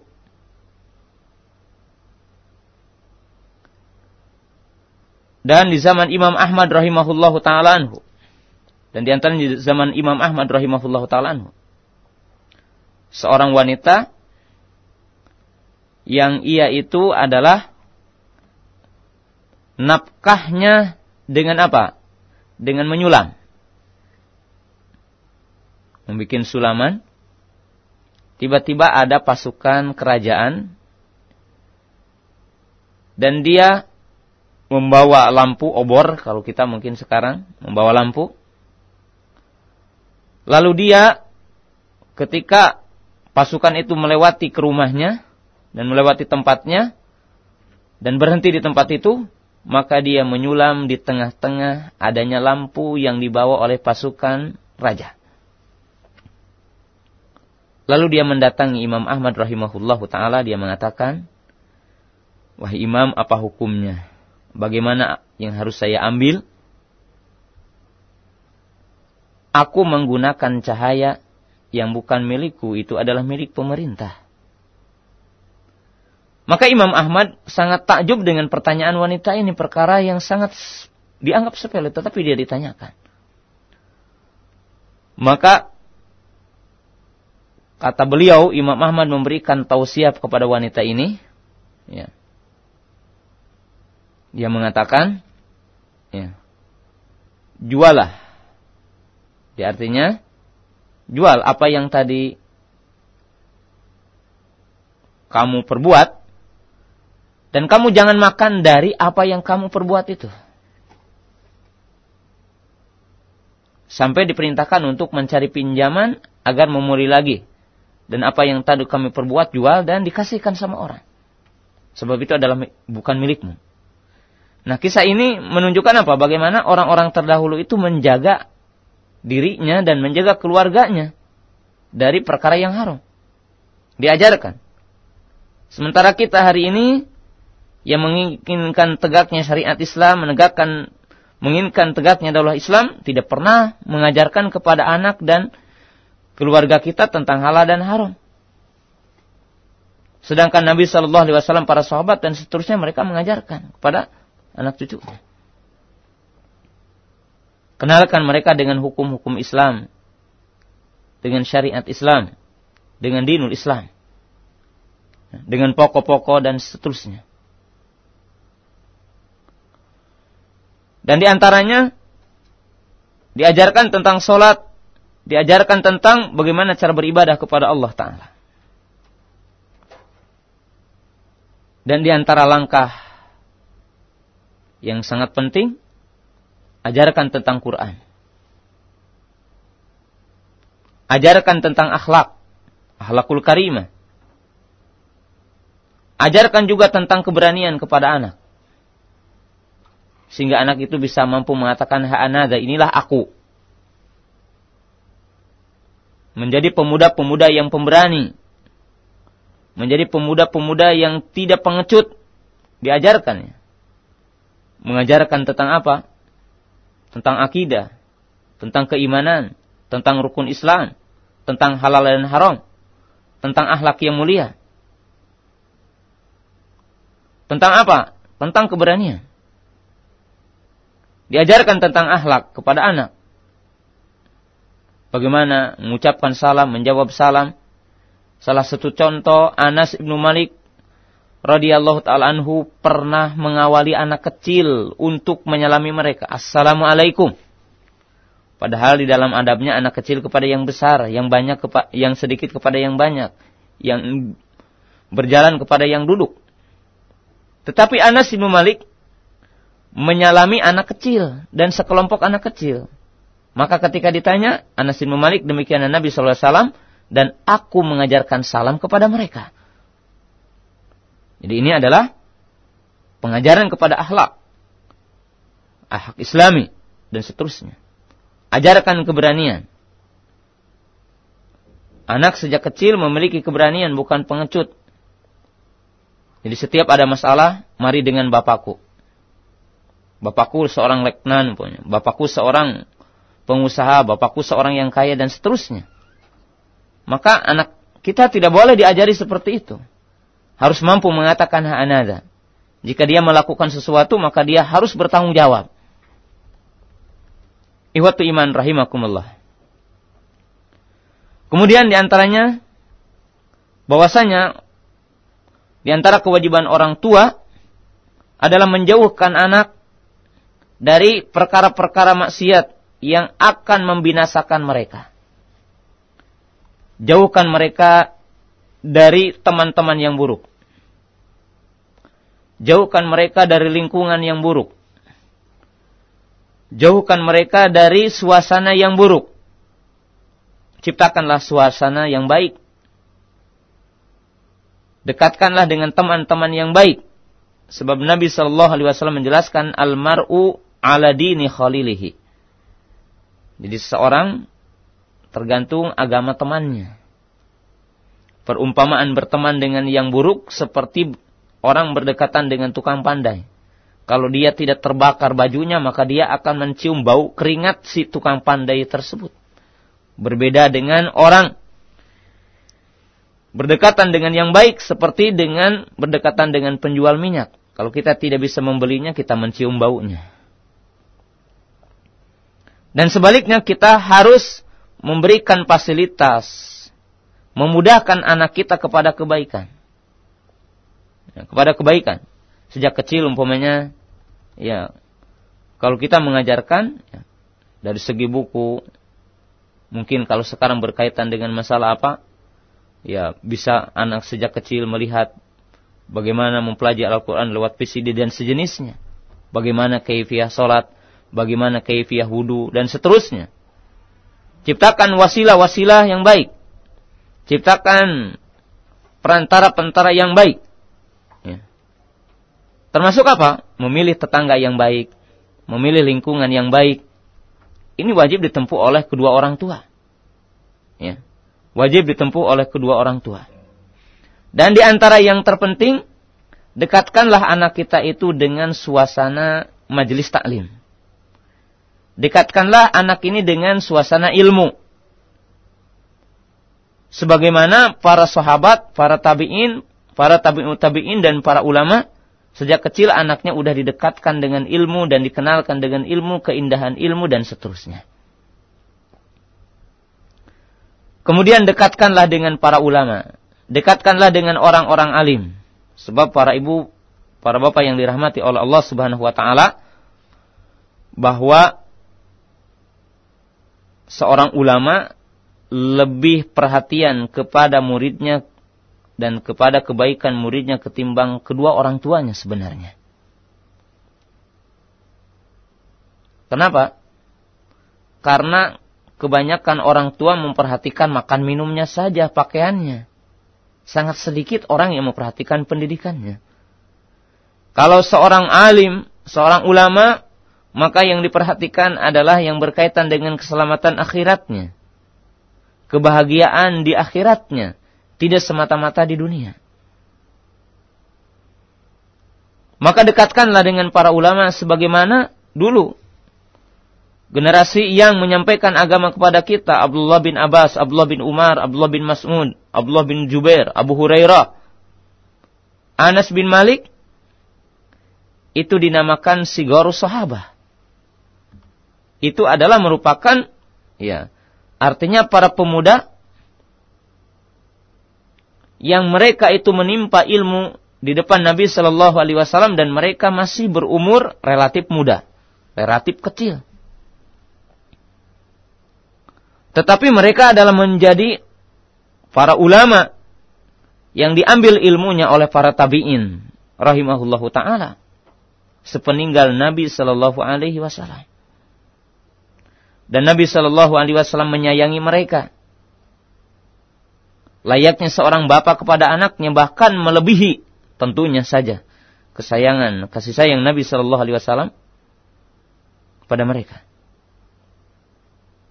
Lihat bagaimana kasih sayang Nabi Sallallahu Alaihi Wasallam kepada Abu bin Umar, kepada Abu Hurairah. Sampai Rasulullah Sallallahu Alaihi Wasallam mendoakan Abu Hurairah, mendoakan Ibnu Abbas. Ada tiga sahabat yang didoakan langsung kan dengan masalah ilmu. Pertama Abdullah bin Abbas, Allahumma alimhu ta'wil. Ya Allah, Allahumma faqihhu fid din wa alimhu fit ta'wil. Ya Allah, pakikan dia dalam agama dan alimkanlah dia di dalam masalah tafsir. Kemudian Rasulullah Shallallahu Alaihi Wasallam mendoakan Abu Hurairah agar tidak lupa setiap apa yang dia dengar darinya. Kemudian Anas ibnu Malik radhiyallahu taala didoakan oleh Nabi Shallallahu Alaihi Wasallam dengan tiga hal. Ya Allah, panjangkanlah umurnya, banyakkanlah hartanya, banyakkanlah keturunannya. Anaknya melebihi 120, ya. umurnya ada lebih dari 100 tahun. Kemudian hartanya melimpah luas. Anas bin Malik radhiyallahu taala Dan hadisnya pun kuat. Hafalannya pun kuat, didoakan oleh Nabi sallallahu alaihi wasallam. Maka kalau kita ingin baik, dekatkanlah anak kita dengan orang alim. Maka dianjurkan bagi para ibu ataupun para bapak dan kaum muslimin untuk berziarah kepada orang alim dikenalkan. Ini ulama, ini seorang alim. Kenalkan bagaimana kedudukan ilmunya, bagaimana tentang ahlaknya dan sebagainya. Ketika anak itu melihat bagaimana cara makan seorang alim, bagaimana ketika dia ngomong, bagaimana ketika dia dan seterusnya, seterusnya, maka akan menjadi keindahan bagi anaknya. Oleh sebab itu para ulama mengatakan kami mempelajari akhlak dan mengambil akhlak dari para ulama melebihi dari yang lainnya. Ya. Iwatu iman rahimakumullah. Ini di antara langkah-langkah yang sangat penting. Menjadi langkah-langkah yang sangat penting. Dan yang sangat penting para ibu yang dirahmati oleh Allah Subhanahu wa taala dan ini saya meringkas saja walaupun banyak ciptakanlah kedamaian di rumah. Ciptakanlah hubungan yang baik antara ibu dengan suami ibu, antara bapak dengan istri bapak, antara kita dengan keluarga. Sebab suasana yang kondusif, suasana yang indah di keluarga akan menjadi indah bagi anak. Di mana rumah itu akan menjadi tempat tinggal anak kita, akan menjadi tempat kembali anak kita, akan menjadi tempat musyawarah, akan menjadi tempat keindahan bagi anak kita. Jangan diciptakan keburukan. Jangan diciptakan pertengkaran. Hisam di antara kita. Sebab kadang-kadang menjadi malapetaka bagi anak kita. Ciptakan kedamaian. Sehingga kalau terjadi cekcok umpamanya. Sebab kita tidak mungkin tidak pernah seperti itu. Maka ciptakan bagaimana kita bermusyawarah. Sehingga anak memahami bagaimana cara bermusyawarah. Apabila terjadi perbedaan paham antara kita dengan istri. Ataupun istri dengan suami. Maka bagaimana ciptakan bagaimana bermusyawarah. Sehingga anak kita itu hadir di situ. Dan kita melihat bagaimana Bapak memberikan naungan kepada ibu. Naungan kepada istrinya. Oh begini. Kalau nanti saya jadi suami. Kalau saya nanti jadi seorang bapak akan seperti ini. Kemudian dia akan melihat bagaimana seorang ibu bersikap kepada suami. Ciptakan bagaimana keindahan. Seorang anak akan mempelajari bagaimana seorang ibu apa menjamu bapaknya. Ketika bapaknya itu datang dari pekerjaan, bagaimana seorang ibu menghadapinya, menyambutnya. Anak akan melihatnya. Bagaimana senda guraunya. Bagaimana bercumbuknya. Bagaimana tutur katanya. Bagaimana ketika dia menjawab. Nah, kalau suami senantiasa kasar, anaknya pun akan kasar. Maaf ya, kalau suaminya itu kasar, kamu, kata orang Sunda sia, dasar kamu dan seterusnya maka anaknya pun akan seperti itu. Tidak mungkin anaknya tiba-tiba jadi lembut ketika bapaknya itu bersikap kasar kepada istrinya. Ibunya juga umpamanya ketika suaminya nang aset nyangangang kata orang Sunda. Dia langsung dia menjawab dengan keras. Maka anak-anaknya pun akan seperti itu ketika dia melihat orang lain. Dan berbicara dengan orang lain. Jadi ciptakan kebaikan itu. Ciptakan kedamaian. Ciptakan ahlak yang mulia. Oleh kita maka anak kita akan menjadi baik. Salah satu contoh, Nabi Shallallahu Alaihi Wasallam mengajarkan dan membolehkan untuk kadang-kadang kita sholat berjamaah, sholat tatawu. Qiyamulail tidak apa-apa. Satu ketika kita berjamaah dengan istri dan anak. Tetapi tidak boleh didawamkan. Tidak boleh terus-menerus. Bahkan seorang bapak, seorang suami, dalam beberapa tempat kita disunahkan sholat tatawu, sholat Ba'diyah ataupun qobliyah di rumah diajarkan. Nah ini adalah sebuah keindahan. Ciptakan kebaikan itu di rumah. Pemenya kata-kata yang baik. Nah, para ibu, para bapak yang dirahmati oleh Allah Subhanahu wa taala kata orang Sunda, bahasakan tekudu meli. Gitu. Bahasakan tidak usah kita beli. Kenapa kita tidak bisa indah menyeru istri kita? Kenapa kita tidak indah dalam menyeru suami kita? kata-kata yang baik ketika datang, ketika pergi, ketika berbicara. Kalau suami menghargai istrinya, menunggu pandangan istrinya, istrinya menunggu pandangan suaminya, meminta pandangan suaminya, bagaimana Pak kalau begini, bagaimana, dan seterusnya. Maka anak itu akan kondusif dan indah. Bahkan anak akan menjadi tenang ketika dia di rumahnya.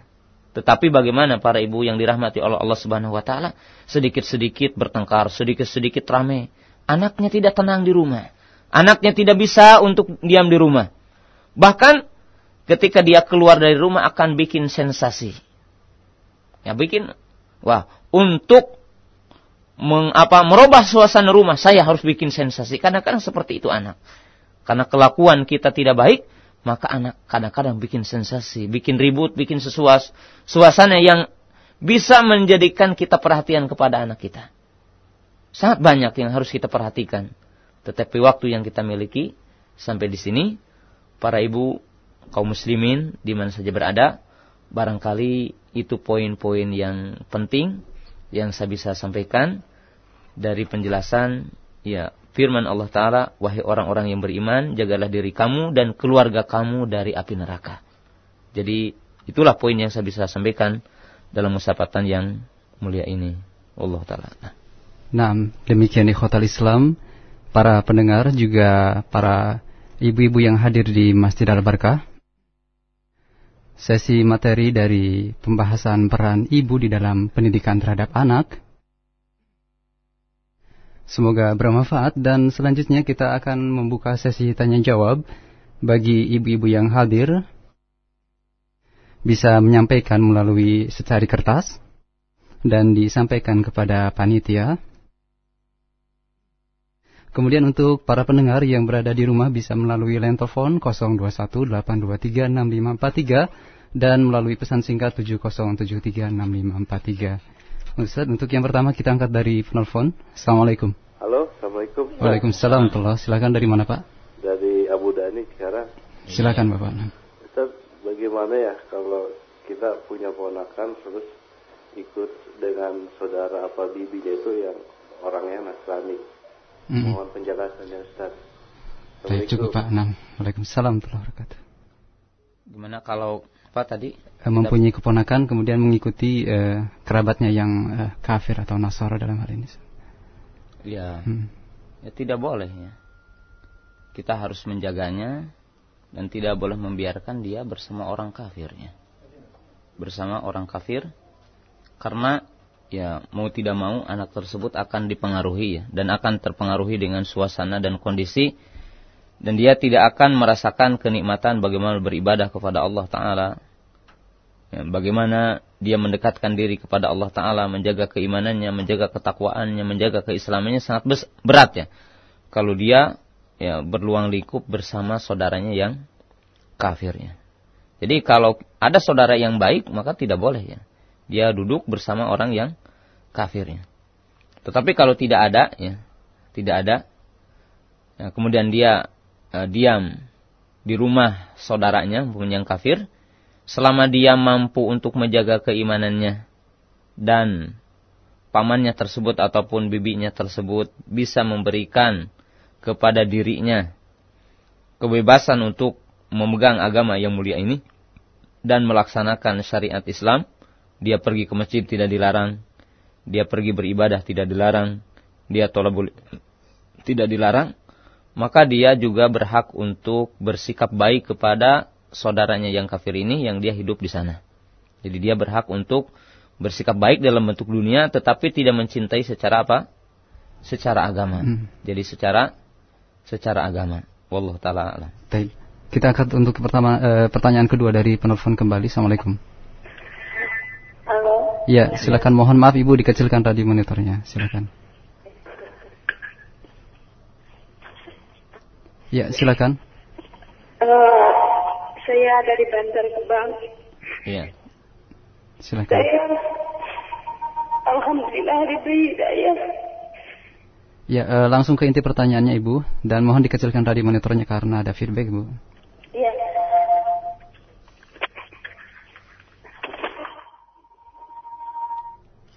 Ya, silakan. Halo. Ya, silakan langsung ke inti pertanyaan, Bu. Iya.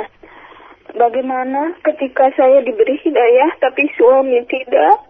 Uh, saya menjalankannya sendirian. Uh, ke mana-mana sendirian, tidak diantar dengan hmm. suami. Bagaimana hukumnya? Iya. Ya. Terima kasih. Ya, Assalamualaikum. Waalaikumsalam warahmatullahi wabarakatuh. Tafadhol, silakan. Ya, pertama tidak lupa ya tadi kepada doa kepada Allah Subhanahu wa taala. Kita meminta pertolongan kepada Allah taala. Berdoa ya, dengan doa yang tadi Rabbana hablana min aswajina wa dzurriyyatina qurrata ayun waj'alna lil muttaqina imama. Kita berdoa, doakan suami kita agar berada di atas hidayah. Yang kedua, yaitu tunjukkanlah adab yang baik. Tunjukkan akhlak yang baik di depan suami kita. Ya. Jadi tunjukkan ya ahlak yang baik di depan suami kita, ahlak yang baik ya. Jadi tetap ibu harus memiliki ahlak yang baik. Ya, tunjukkan bagaimana eh, apa sikap ibu sebagai istri kepada suami. Ya. Kemudian yang ketiga adalah sampaikan hujah dengan lemah lembut kepadanya. Sampaikan argumentasi sampaikan ilmu kepada suami dengan cara yang baik. Dengan cara yang baik. Ya. Kemudian, ya selama itu adalah bukan sapar, jadi selama itu adalah bukan sapar, ya, ibu pergi tidak disamai oleh suami, tetapi suami memberikan izin kepada ibu kepada ibu untuk keluar, ya untuk keluar belajar, tolabul ilmi, maka ibu yang dirahmati ibu insya Allah berada dalam kebaikan dan tetap berdoa kepada Allah Ta'ala agar hmm. dijaga dari fitnah. Ya, semoga Allah Ta'ala menjaga ibu dari fitnah. Nah. Kemudian tetap bersikap baik selama suami itu belum dianggap kafir. Hmm. Jadi selama suami itu tidak sampai kepada derajat kafir, tetapi masih dikatakan hanya umpamanya maksiat ataupun suami ini dalam arti hanya saja dia itu lalai kepada masalah-masalah hmm. yang penting dari agama ini, maka ibu harus bersikap baik tetap kepada suami dan insya Allah dengan sifat yang baik itu akan menjadi perantara bagi ibu ataupun bagi suami ibu untuk berada di atas hidayah. Senantiasa berdoa kepada Allah di dalam waktu-waktu terutama tempat-tempat yang mustajab berdoa. Ya. Kemudian ya, saya senantiasa mewasiatkan untuk senantiasa bersikap lemah lembut, ya. bersikap dengan cara yang baik kepada suami, menyampaikan hujah argumentasi, menyampaikan ilmu. Allah taala a'lam. Baik. Kembali untuk uh, penelpon ketiga, kami persilakan di 8236543. Assalamualaikum. Waalaikumsalam warahmatullahi wabarakatuh. Silakan Ibu. Iya, Ustaz. Iya. Uh, saya ingin menanyakan bagaimana cara mendidik anak ketika anak tuh di lingkungan bukan pada lingkungan yang sesuai dengan syari ya, tapi anak-anak yang di lingkungan kota gitu, uh, bagaimana ya hmm. ya cara mengajarkan anak-anak supaya tuh jangan memilih teman yang seperti ini, seperti ini, sedangkan lingkungan di sini tuh sangat padat dengan di wilayah kota, apalagi wilayah kota gitu kan. Ya, nah, ya. Kalau, ya, Assalamualaikum warahmatullahi wabarakatuh. Waalaikumsalam warahmatullahi wabarakatuh. Uh, Iwatu iman rahimakumullah kaum muslimin di mana saja berada ya dan ibu yang dirahmati oleh Allah Subhanahu wa taala. Memang ya satu jalan yang paling uh, bagus buat kita adalah memilih, apa memilih aljar yaitu memilih tetangga yang baik, memilih lingkungan yang baik ya untuk apa menciptakan generasi yang baik, anak yang baik. Ya. Tetapi bagaimana jika seandainya kita berada dalam lingkungan yang ya serba tidak baiknya. Artinya kondisi dan sebagainya. Maka ya artinya ciptakan suasana rumah ya, suasana rumah, suasana lingkungan yang membuat mereka lebih betah di rumah. Ya. Ciptakan sebab e, para ibu yang dirahmati oleh Allah Subhanahu wa taala, maaf ya. E, sebuah lembaga pendidikan Islamis hari ini saya sampaikan memang ini agar semua kaum muslimin di mana saja berada memahaminya. Ya.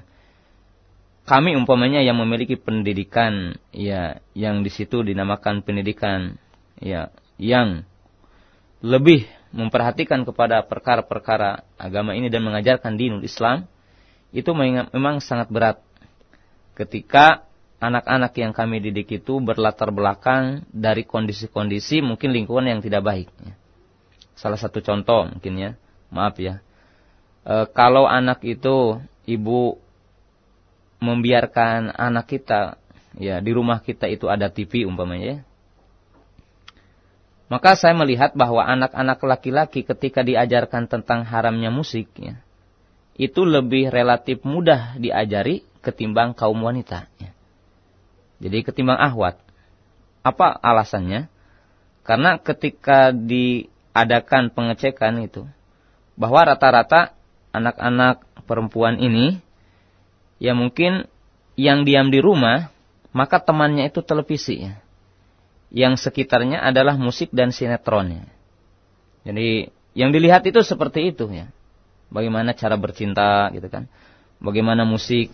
Hmm. Jadi kehidupannya mungkin ya ketika ibunya masak, ketika ibunya kerja ataupun dan sebagainya, maka anak itu nongkrong di televisi sekitar tidak kurang dari 12 jam atau bahkan kadang-kadang sampai 24 jam ya.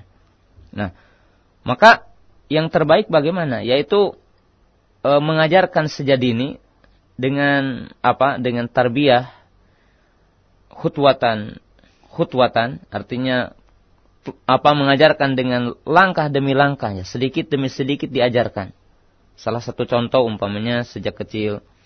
Ya anak itu sejak SD umpamanya ya bagaimana anak itu tahu bukunya ketika itu diperiksa di mana disimpan umpamanya sepatu, di mana disimpan buku, bagaimana disimpan pakaian. Jadi kalau ditadrib, di, diberikan pelajaran sejak dini, dia itu akan mudah. Ya. Nah, kemudian bagaimana? Dia kita ajarkan ya, kita ajarkan hal-hal yang baik, ajarkan tentang dinul Islam. Kemudian kenalkan tentang buruk. Ya. Dan tidak bisa kita akan mengingkari tentang lingkungan. Pokoknya anak sekarang, udah ya, anak itu tidak pernah tahu temannya, tidak pernah tahu apa yang di sisinya. Itu juga tidak mungkin ya. Tidak mungkin. Tetapi ya dibikin jarak ya. Waktu-waktu jarak tertentu ya. Kemudian mungkin diajarkan ini teman yang baik, teman yang tidak baik. Kemudian bagaimana ketika bertemu dengan yang tidak baik, bagaimana caranya dan sebagainya. Walaupun memang dalam realisasinya sangat berat ya ketika kita berada dalam lingkungan yang tidak baik. Ya. Sebab ya kalau kita gambarkan anak ini bagaikan kertas putih. Jadi kertas putih. Jadi kertas yang putih yang di situ tergantung titik mau dikasih titik apa gitu.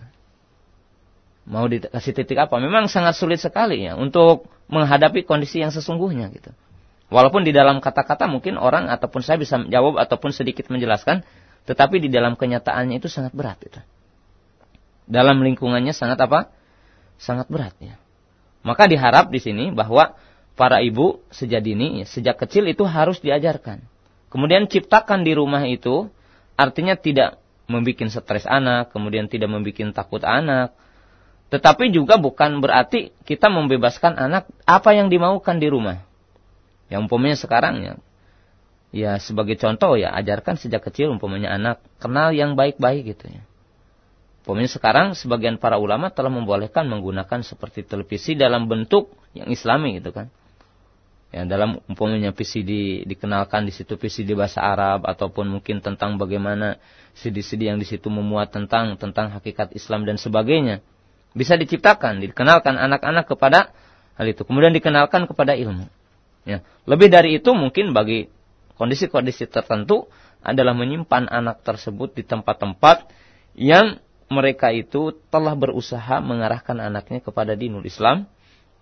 Ya, seperti mungkin ke pendidikan-pendidikan yang di situ secara khusus memperhatikan tentang dinul Islam. Jadi hal-hal seperti ini ya seorang ibu harus cerdik lah dan harus mempelajari ya sedikit demi sedikit kondisi anak dan sebagainya, apa kesenangannya, apa keahliannya dan sebagainya memang harus apa? harus dipelajari. Bahkan maaf ibu yang bertanya dan seluruh para ibu bahwa sesungguhnya para ibu itu harus punya kejelian, kecerdikan ya. Artinya cerdik itu di sini apa cerdik mengarahkan anak gitu. Jadi maaf ya anak itu jangan dibikin apa takut gitu. Anak itu jangan dibikin uh, sungkan gitu dengan kita gitu. Itu harus diciptakan bagaimana anak itu dekat, bisa bertanya, bisa dekat, bisa mengadukan kondisinya, bisa mengadukan tentang uh, apa masalahnya dan sebagainya. Jadi salah satu yang paling apa dominan di mana para ulama mengatakan menciptakan kesejukan, menciptakan kedamaian di rumah. Jadi menciptakan apa kedamaian di rumah itu yang paling utama Allah. Taib. Untuk selanjutnya kita angkat pertanyaan yang datang dari eh, ibu-ibu uh, yang hadir di Masjid Al Barkah. Yang pertama, Ustadz sebagai seorang ibu, mungkin saya tergolong ke dalam uh, ibu yang kurang sabar katanya di dalam membina dan mendidik anak. E, bagaimanakah kiat-kiatnya agar saya bisa bersabar di dalam mendidik anak? Demikian pertanyaannya. Ya, saya kira ada tiga sisi yang perlu diperhatikan ya. Jadi yang perlu diperhatikan. Pertama, harus memahami bahwa yang namanya tarbiyah itu adanya marhalah gitu. Jadi yang namanya pendidikan itu mesti dipahami adanya marhalah, adanya tingkatan. Gitu.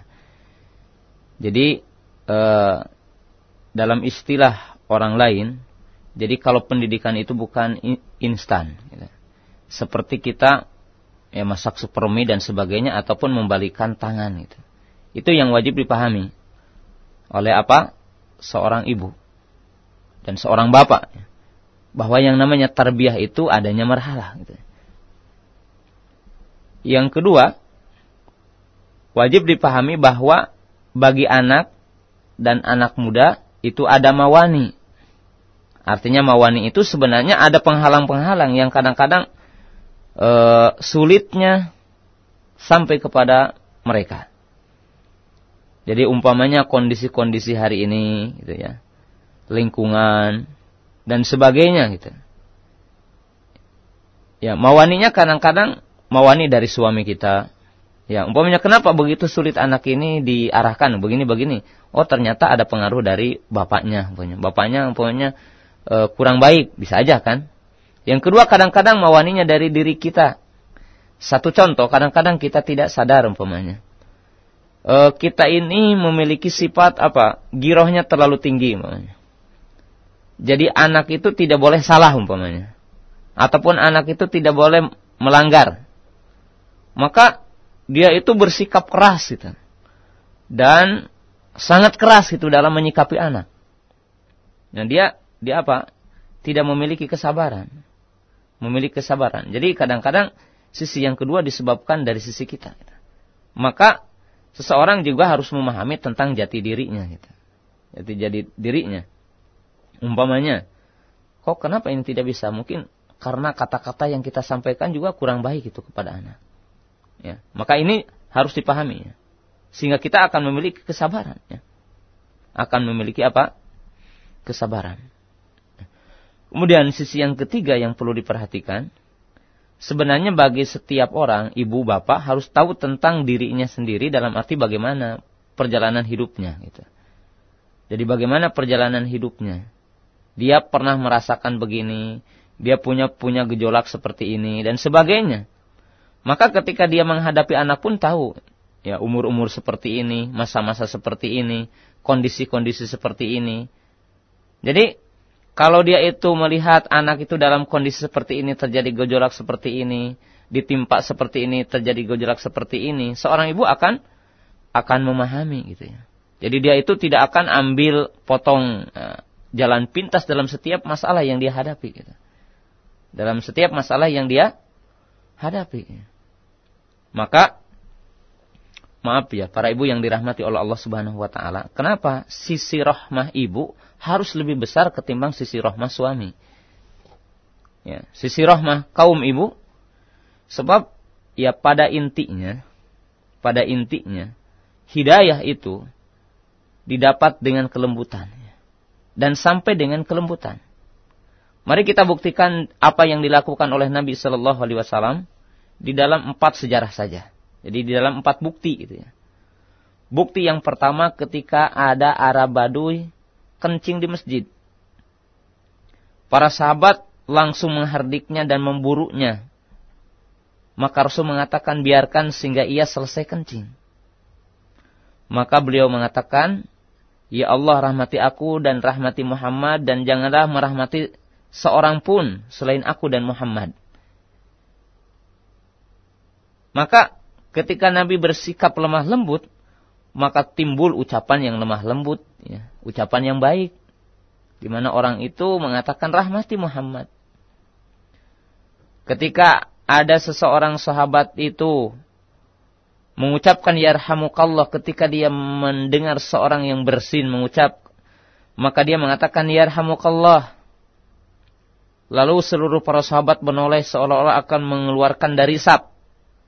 Tetapi Nabi Shallallahu Alaihi Wasallam memberikan tausiah kepadanya sesungguhnya dalam sholat adalah sibuk munajat kepada Allah. Maka tidak boleh dengan kala manusia. Lalu orang itu mengatakan demi Allah aku tidak mendapatkan seorang pengajar seperti Nabi Shallallahu Alaihi Wasallam. Jadi ibu yang dirahmati janim rahmah, sisi kelemah lembutan, sisi kasih sayang itu harus ditonjolkan. Hatta ibu memukulnya, maka tampakkanlah bahwa pukulan itu adalah bentuk kasih sayang. Contoh yang ketiga, Nabi Shallallahu Alaihi Wasallam di apa lempari sama orang Taib, lalu malaikat menawarkan jika seandainya engkau pingin gunung yang ada di sekitar Taib ini, aku lemparkan, aku akan lemparkan kepada mereka.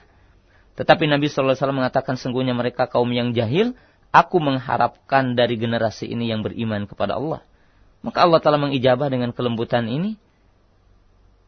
Di mana datang penolong-penolong Nabi Shallallahu Alaihi Wasallam ketika hijrah dari orang-orang ini.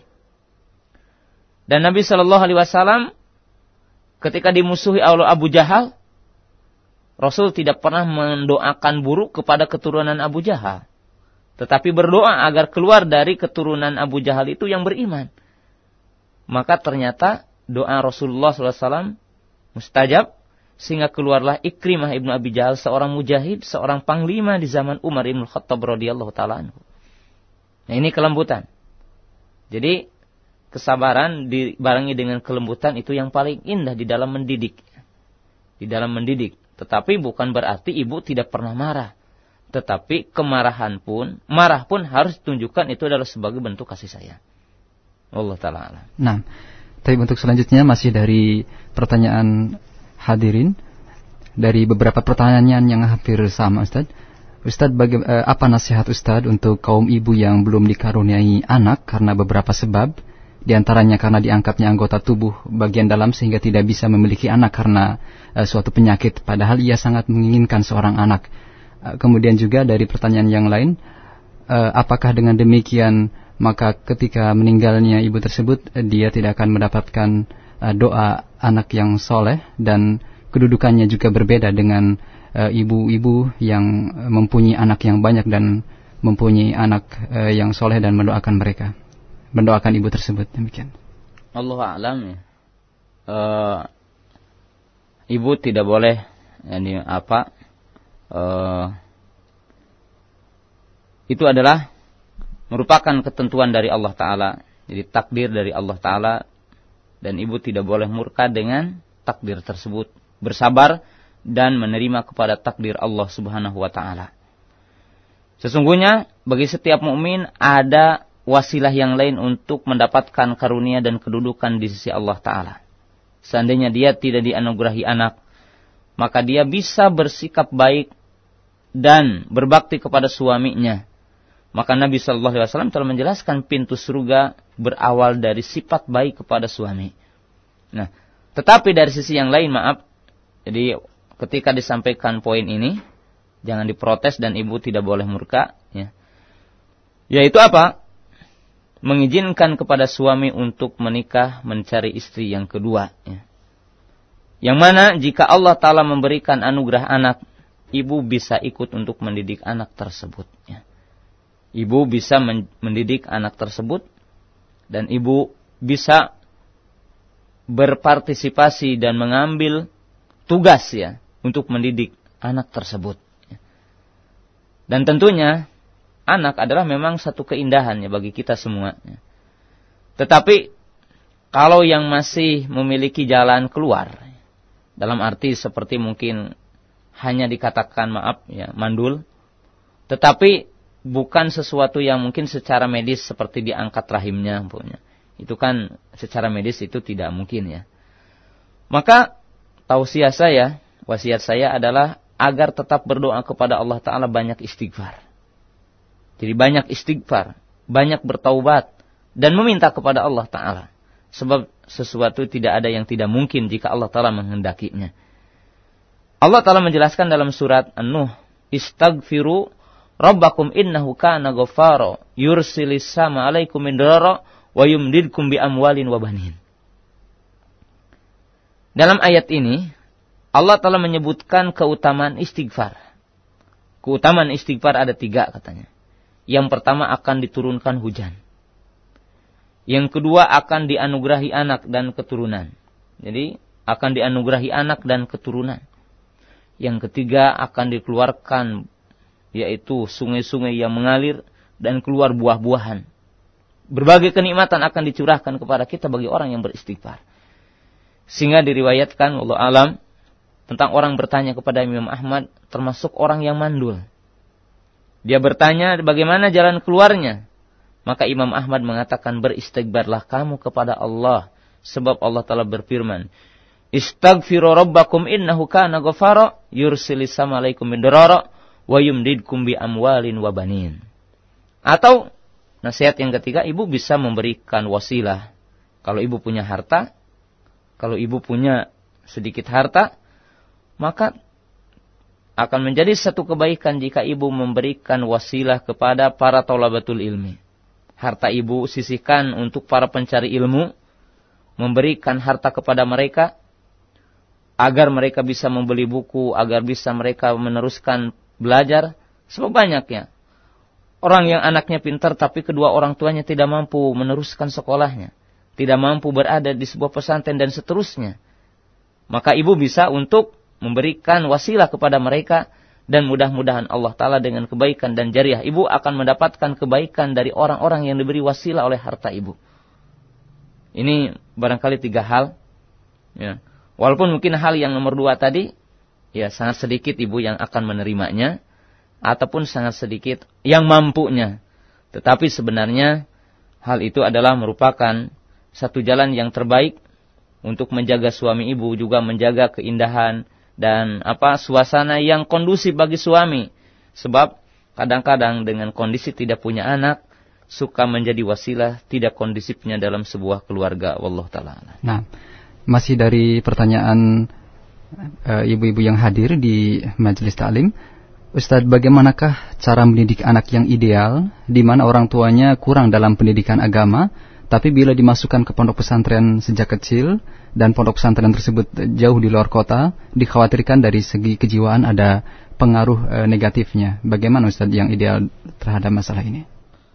Ya, saya kira untuk tingkat SD ataupun SD bagi para ibu tidak terlalu sulit lah untuk apa mengarahkan. Ya, salah satu contohnya ya paling tidak ibu mengarahkan tentang hal-hal yang yang mudah ya. Pertama hal-hal yang mudah, contohnya arahkan anak itu kepada waktu, tahu tentang waktu belajar. Jadi sejak kecil ya barangkali agar waktu SMP-nya ketika di pesantren dan sebagainya itu paham. Ya karena ya saya terus terang yang memiliki pesantren agak kesulitan ya. Ketika anak itu sejak kecil itu tidak begitu paham tentang belajar gitu. Umpamanya ya nah, di rumahnya ya masuk keluar dari rumah itu tidak terawasi ya, tidak diketahui. Ketika di pesantren pagi-pagi harus tahfidz Quran, kemudian jam tujuhnya harus belajar sampai jam satu kemudian jam 2-nya harus istirahat, sorenya harus menghafal, pada maghribnya harus ikut belajar, bahasa Arab dan sebagainya, maka merasa berat dan menjadi stres anak tersebut. Ya.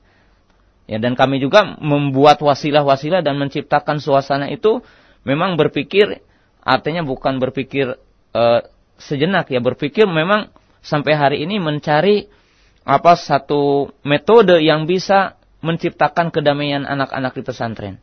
Tetapi jika seandainya para ibu itu punya andil sejak sejak dini ya, anak itu umpamanya ketika akan pergi bukunya dikumpulkan, ketika pulang bukunya diperiksa sampai mana. Kemudian hal-hal yang kecil umpamanya diajarkan tentang bagaimana anak itu tentang dinul Islam, bagaimana cara makan, saya kira bagi para ibu tidak akan keberatan ya tentang mengajarkan hal itu. Dan yang paling terbaiknya begini, bahwa kita bertakwa itu tidak bisa sendirian. Ya. Jadi bertakwa itu tidak bisa bersendirian. Mesti adanya amal jama'i. Yang dimaksud dengan amal jama'i ini bentuk kita itu ta'awun di dalam menegakkan din ini. Bentuk e, kerjasama dan tolong menolong di dalam e, menegakkan dinul Islam ini. Contoh ya, maaf ya, kalau daerah ini Cilengsi umpamanya, ya, hmm. coba umpamanya dibikin semacam madrasah, walaupun tidak bentuk pesantren permanen. Bikin madrasah ya. Dibikin madrasah yang di situ mungkin apa anak itu setelah pulang dari SD, sorenya bisa belajar. Hmm.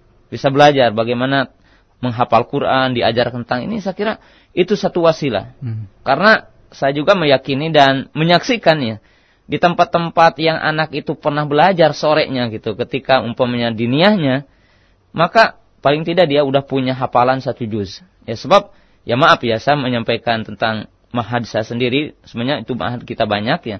Tapi saya memberikan gambaran ketika saya itu membuat program anak SD itu paling tidak 9 juz atau 8 juz atau paling tidak 5 juz atau 6 juz setiap satu tahun satu juz dan semuanya 9 juz maka SMP yang dari luar ataupun anak-anak yang dari luar yang kami terima mereka belum punya hafalan Quran. Bahkan sebagiannya belum bisa baca Al-Quran ya. maka jalan yang terbaik bahwa saya menasihatkan kepada seluruh kaum muslimin ingat bahwasanya bertakwa itu tidak bisa sendirian. Jadi kita tidak bisa istiqomah sendirian dan tidak bisa menciptakan suasana yang baik sendirian. Maka di sini apa diusahakan bahwa setiap di antara kita wajib untuk mengusahakan dan mencari jalan, mengimpakkan harta, tolong menolong, ya, bekerja sama dengan orang-orang alimnya, bersama dengan para ustadz yang ada di tempat tersebut, paling tidak ciptakanlah anak-anak belajar di masjid, anak-anak diciptakan sore itu ada pengajarnya, dikenalkan bahasa Arab, dikenalkan Quran, dikenalkan hafalan-hafalan hadis itu dan sebagainya. Itu sangat mudah gitu. Sangat mudah. Jadi tidak mungkin kita akan bisa bertakwa sendirian gitu. Dan susah sekali kalau seperti itu ya. Maka ya harus diciptakan kondisi-kondisi yang tadi dan diusahakan. Dan diusahakan. Maka ya saya yakin bahwa pesantren-pesantren pun akan maju. Sebab kalau saya katakan ibu tidak bisa menuntut saya hari ini umpamanya harus seperti ini. Kenapa? Sebab kelas 1 juga banyak yang belum bicara bahasa Quran. Gimana harus diberikan hafalan gitu. Kelas satunya harus bisa satu juz. Satu juz. Sementara dia juga belum bisa membaca Al-Quran harus ikro dulu selama satu semester umpamanya. Setelah itu baru ada hafalannya. Kemudian bagaimana harus diciptakan pinter bahasa Arab. Sedangkan dia belum bisa membaca. Bahkan ada yang menulis itu dari sebelah kiri. Kan ini repot nih. Jadi ini apa repot. Dan bagi ibu ya belajar gitu. Belajar ya sedikit demi sedikit kemudian anak ajarkan. Ya, nggak apa-apa duduk-duduk bacakan umpamanya kitab tauhid yang bahasa Indonesia gitu. Ajarkan kepada anak dibacakan dan sebagainya banyak wasilah untuk nah. menempuh hal itu wallahu a'lam. Setelah tadi kita angkat dari penelpon kemudian e, pertanyaan dari hadirin, kita angkat dari pesan singkat Ustaz ya dari ya. Ummu Ahmad di Cikarang. Ustadz, bagaimanakah e, sebenarnya cara Rasulullah SAW di dalam melarang e, anak meng, e, dalam mengerjakan sesuatu? Karena ada di dalam satu buku dan juga ada dalam satu metode tertentu yang menyatakan bahwasanya kita tidak boleh berkata jangan kepada anak. Mohon penjelasannya Ustaz. Allah alam ya apa tidak mendapatkan uh, satu dalil yang mengatakan tidak boleh mengatakan jangan. Ya, ataupun apakah metode itu bisa dibenarkan dan bisa dibuktikan dalam kenyataan wallahu a'lam. Nah. Tetapi yang jelas Nabi Shallallahu Alaihi Wasallam ya memerintahkan kepada cucunya Hasan. Ketika Hasan itu makan kurma sodakoh dan Nabi Shallallahu Alaihi Wasallam langsung memerintahkan kepadanya kuh kuh keluarkan keluarkan fa inna ahla baiti la ta'kulu sodakoh sebab ahlu bait tidak dan dilarang memakan sodakah. Ini bukti Nabi Shallallahu Alaihi Wasallam menyebutkan dan mengingkari dan melarang. Kemudian cerita yang kedua tadi juga lihat ya dalam hadis Abu Hurairah dalam hadis Abu Hurairah di situ disebutkan tentang kiswa e, e, Miswar e, Salamat ibnu Aqwa apa? Salamat ibnu Aqwa menyebutkan tentang kisah anak kecil tadi. Ya, makan dengan tangan yang kiri. Ya. Maka Rasul berkata kepada anak itu, Ya gulam, samillah, wakul, biyaminik, wakul, fimayalik. Terus sebutkan larangannya setelah itu. Jadi saya kira nah, tidak ada bukti dari hadis Nabi Shallallahu Alaihi Wasallam hmm. untuk mengatakan jangan. Ya. Dan kita juga perlu kepada sebuah bukti dalam sebuah penelitian ya bahwasanya kalau disebutkan jangan maka anak jadi begini. Saya kira tidak apa tidak bisa dibuktikan. Hmm. demikian juga apa demikian juga bertentangan dengan yang lainnya. Dengan yang lainnya. Umpamanya ketika kita akan mengajarkan anak ya untuk tidak sholat di kuburan bagaimana? Apakah membaca hadisnya harus dirubah atau bagaimana gitu kan? Iya. nah ini hmm. ya saya kira tidak benar itu. Tidak benar hal seperti itu. Selanjutnya dari Umu Alifah. Uh, Barakallahu Fik. Ustadz, apakah boleh bagi kita untuk membuat anak agar menuruti apa yang kita inginkan dengan cara menakut-nakuti dengan sesuatu, Ustaz? Yang terkadang uh, juga menakut-nakuti dalam hal ini uh, dengan berkata bohong, Ustaz. Demikian. Uh, pertama, menakut-nakuti dengan sesuatu yang tidak ada, sesuatu yang fiktif, itu tidak bolehnya. Bahkan kadang-kadang seorang ibu menakut-nakuti anak e, dengan perkara yang musyrik gitu. Pokoknya hati-hati nanti ada anu, hati-hati ini nanti kena anu-anu umpamanya. Sesuatu yang fiktif bahkan itu menjurus kepada kesyirikan, maka itu jelas tidak boleh ya. Jadi jelas tidak boleh ya. ya jelas tidak boleh. Hmm. Tetapi bagi kita apabila berkaitan dengan syariat dan itu ada penjelasannya dari syariat tentang yang wajib ditakuti, maka jelaskan saja kepada anak ya untuk mengenalkan bagaimana neraka, untuk bagaimana mengenalkan tentang surga keindahannya, ya, kenikmatannya, bahayanya neraka, dahsyatnya neraka. Sangat banyak sekali ya. Sangat apa? Banyak sekali. Kemudian tentang berdusta ya. Berdusta di dalam mendidik ya. Ataupun menakut menakuti. Nah, semampu mungkin tidak boleh melakukan dusta. Dusta itu kan tidak boleh ya. Dan hukumnya haram. Ya. Bahkan para ulama ya, ada perbedaan hatta di dalam bentuk islah kecuali dalam bentuk tauriah. Dalam bentuk tauriah itu dusta yang tidak sore gitu, dusta yang tidak jelas ya. Seperti untuk menciptakan kedamaian dan menjaga orang. Ketika ada orang bawa pedang, banyak ataupun bawa golok, menanyakan sipulan dan dia akan membunuhnya. Lalu kita ditanya, kamu lihat si Fulan? Ya, dia duduk tadi di sini, lalu dia bergeser. Selama aku di sini, aku tidak melihat si Fulan. Jadi dia mengatakan tauria di situ dalam arti dustanya itu tidak hakiki. Di mana dia mengatakan bahwa aku tidak melihatnya selama aku duduk di sini, selama aku berdiri di sini. Nah, ini salah satu contohnya. Nah, salah satu apa? Salah satu contoh. Maka diusahakan cari yang tidak dengan jalan dusta. Saya kira jalan-jalan yang tidak dusta juga banyak kita. Jalan yang tidak dusta juga apa? Banyak ya. Kepada anak. Dan dibiasakan anak itu bersikap jujur. Dan berkata jujur. Dan mengungkapkan dengan jujur. Nah kalau kita awali dengan tidak jujur.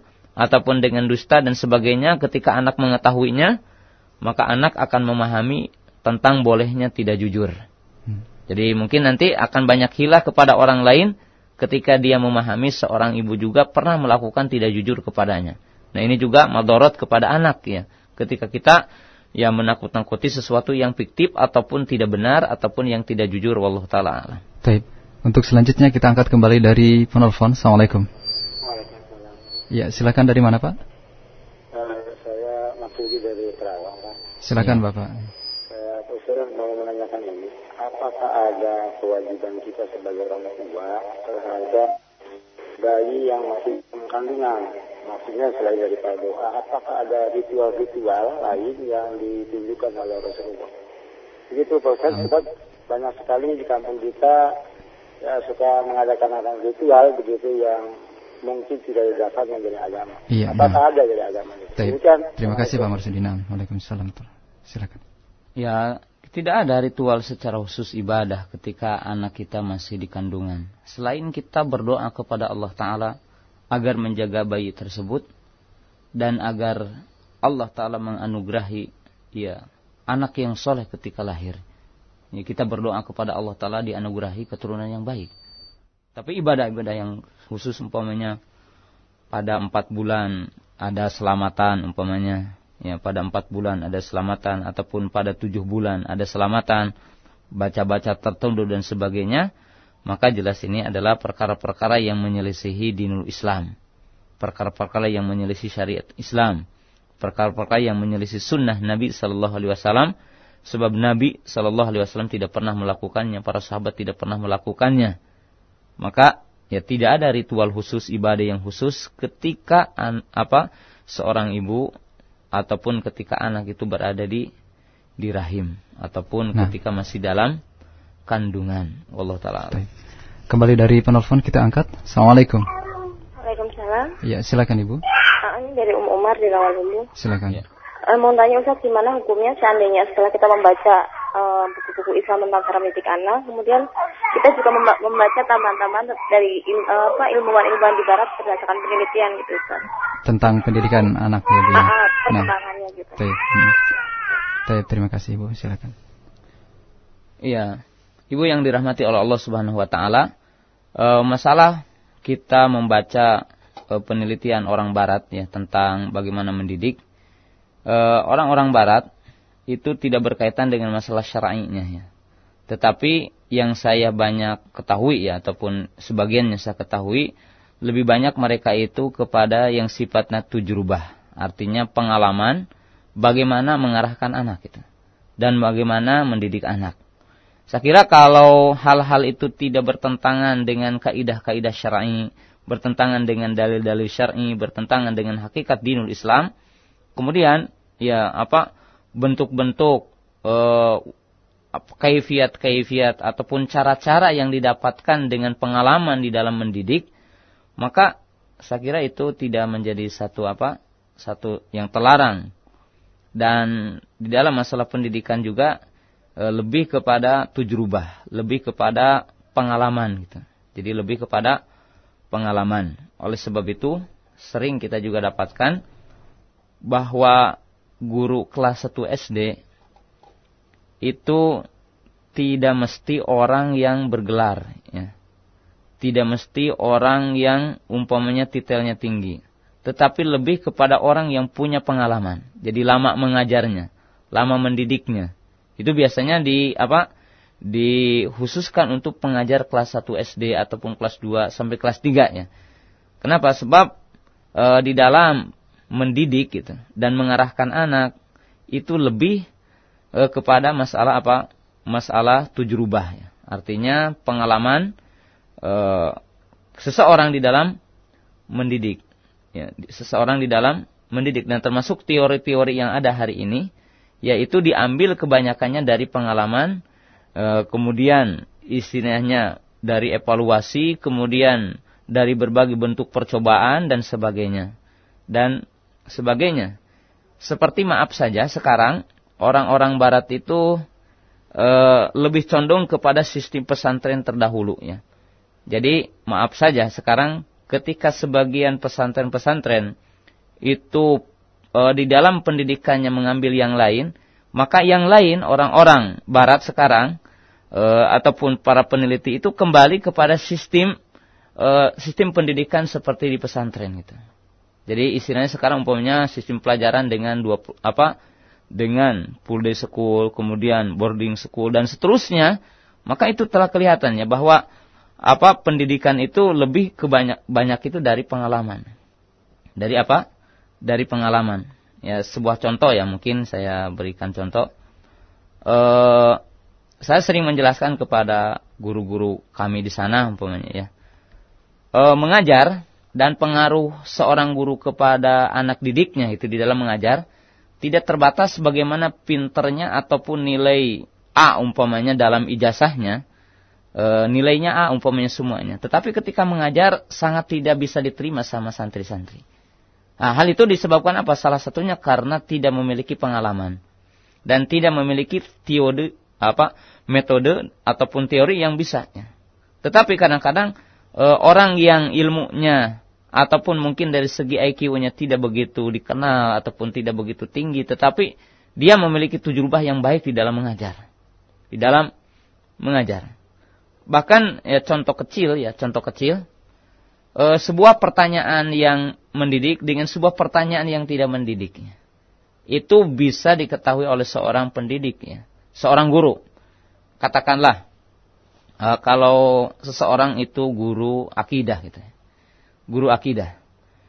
Maka dari pertanyaan itu tidak semata-mata umpamanya menyatakan sebuah keyakinan tetapi bisa meninjau tentang derajat keimanan anak tersebut dan bagaimana pandangan anak tersebut sejauh mana pemahamannya gitu kan sejauh mana pemahamannya bisa diuji dari sebuah pertanyaan itu di mana seseorang telah mengetahui tentang sistem pendidikan yang yang mendalam gitu jadi ini e, masalah yang seperti yang tadi itu ditanyakan Allah alam ya selama tidak bertentangan dan selama tidak ada dalil pengharamannya maka ya sebuah penelitian bisa digunakan. Jadi sebuah penelitian bisa digunakan. Allah taala. Baik. Selanjutnya kita masih ada waktu Ustaz ya. Kita ya. angkat pertanyaan dari eh, ibu-ibu uh, yang hadir.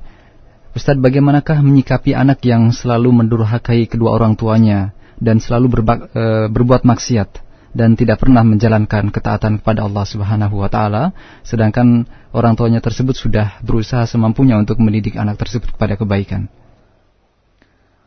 Pertama, ya tidak diragukan lagi dia harus bersabar ya. Dan dia harus tetap mencari wasilah bagaimana menciptakan anaknya baik ya.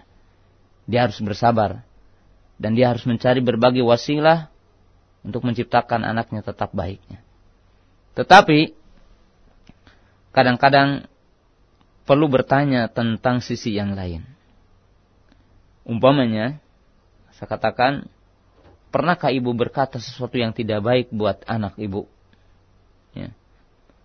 Kadang-kadang ketika kita tidak sadar, ketika anak itu umpamanya melakukan suatu kejelekan kepada kita, lalu kita keluar kata-kata yang buruk.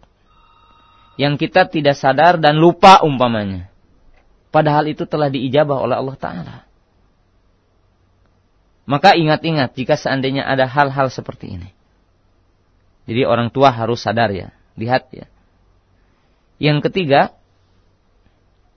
kadang-kadang kita juga harus sadar dari sisi yang lain bahwa ditakutkan apa yang diberikan kepada anak kita sesuatu yang tidak memberikan motivasi anak menjadi baik. Maaf ya. Jika apa yang kita lakukan, yang kita perbuat, usahakan ini adalah dari sesuatu yang haram, dari usaha yang haram, dari usaha yang jelek, dari usaha yang tidak halal. Sehingga menjadi ujian. Salah satunya dengan anak ini. Dengan anak ini. Jadi Maksudnya ini harus introspeksi terlebih dahulu ya. Sisi yang lain mungkin disebabkan karena tidak lemah lembutnya kita ataupun kasarnya kita. Ataupun lemahnya kita di dalam mencari wasilah. Hal ini perlu kita introspeksi diri kita sendiri. Jika hal-hal yang tadi adalah telah kita tempuh dalam arti perkara yang baik telah kita tempuh, tetapi terjadi seperti apa yang tadi maka ketahuilah bahwa itu adalah sebuah ujian bagi kita. Di mana sesungguhnya Allah Ta'ala telah menjadikan anak, harta, keturunan adalah sebagai fitnah bagi kita. Allah Ta'ala telah mengkisahkan kepada kita tentang anaknya Nabi Nuh alaihi salam. Istrinya Nabi Nuh alaihi salam sebagai pelajaran buat kita. Dan kita meyakini bahwa hidayah ada di tangan Allah. Petunjuk ada di tangan Allah. Maka bagi ibu penanya dan kita semua untuk senantiasa berdoa kepada Allah tidak henti-hentinya untuk mendoakan anak kita kepada kebaikan. Dan kita menggantungkan diri menyerahkan urusannya kepada Allah Ta'ala. Dan jangan sampai bosan untuk menyampaikan kebaikan dan mengajarkan kebaikan kepada anak kita walaupun bagaimana.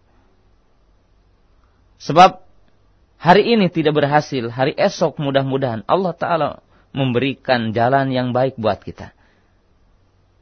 Jadi ini yang terbaik. Ini yang wajib ditempuh oleh kita.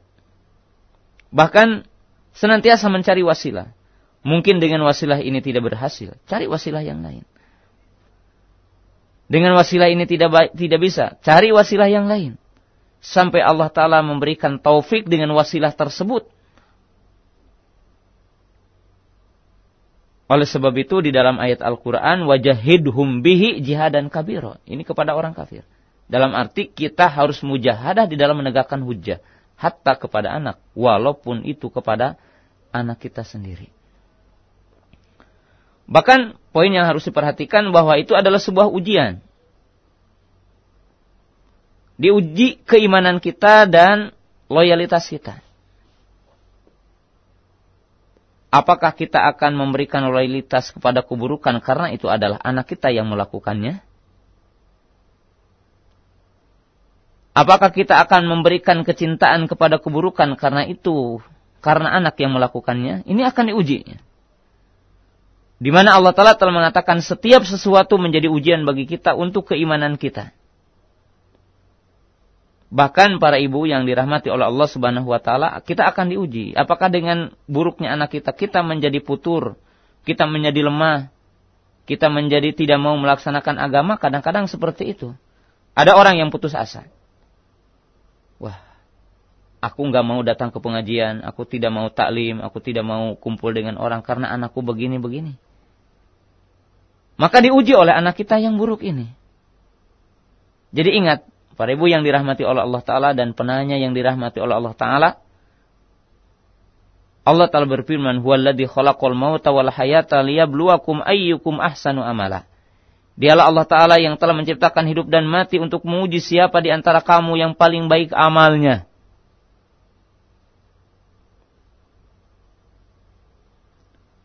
Maka ini adalah ujian buat kita. Ujian buat kita. Apakah ibu akan tetap istiqomah di atas hak walaupun kita melihat anak kita seperti ini?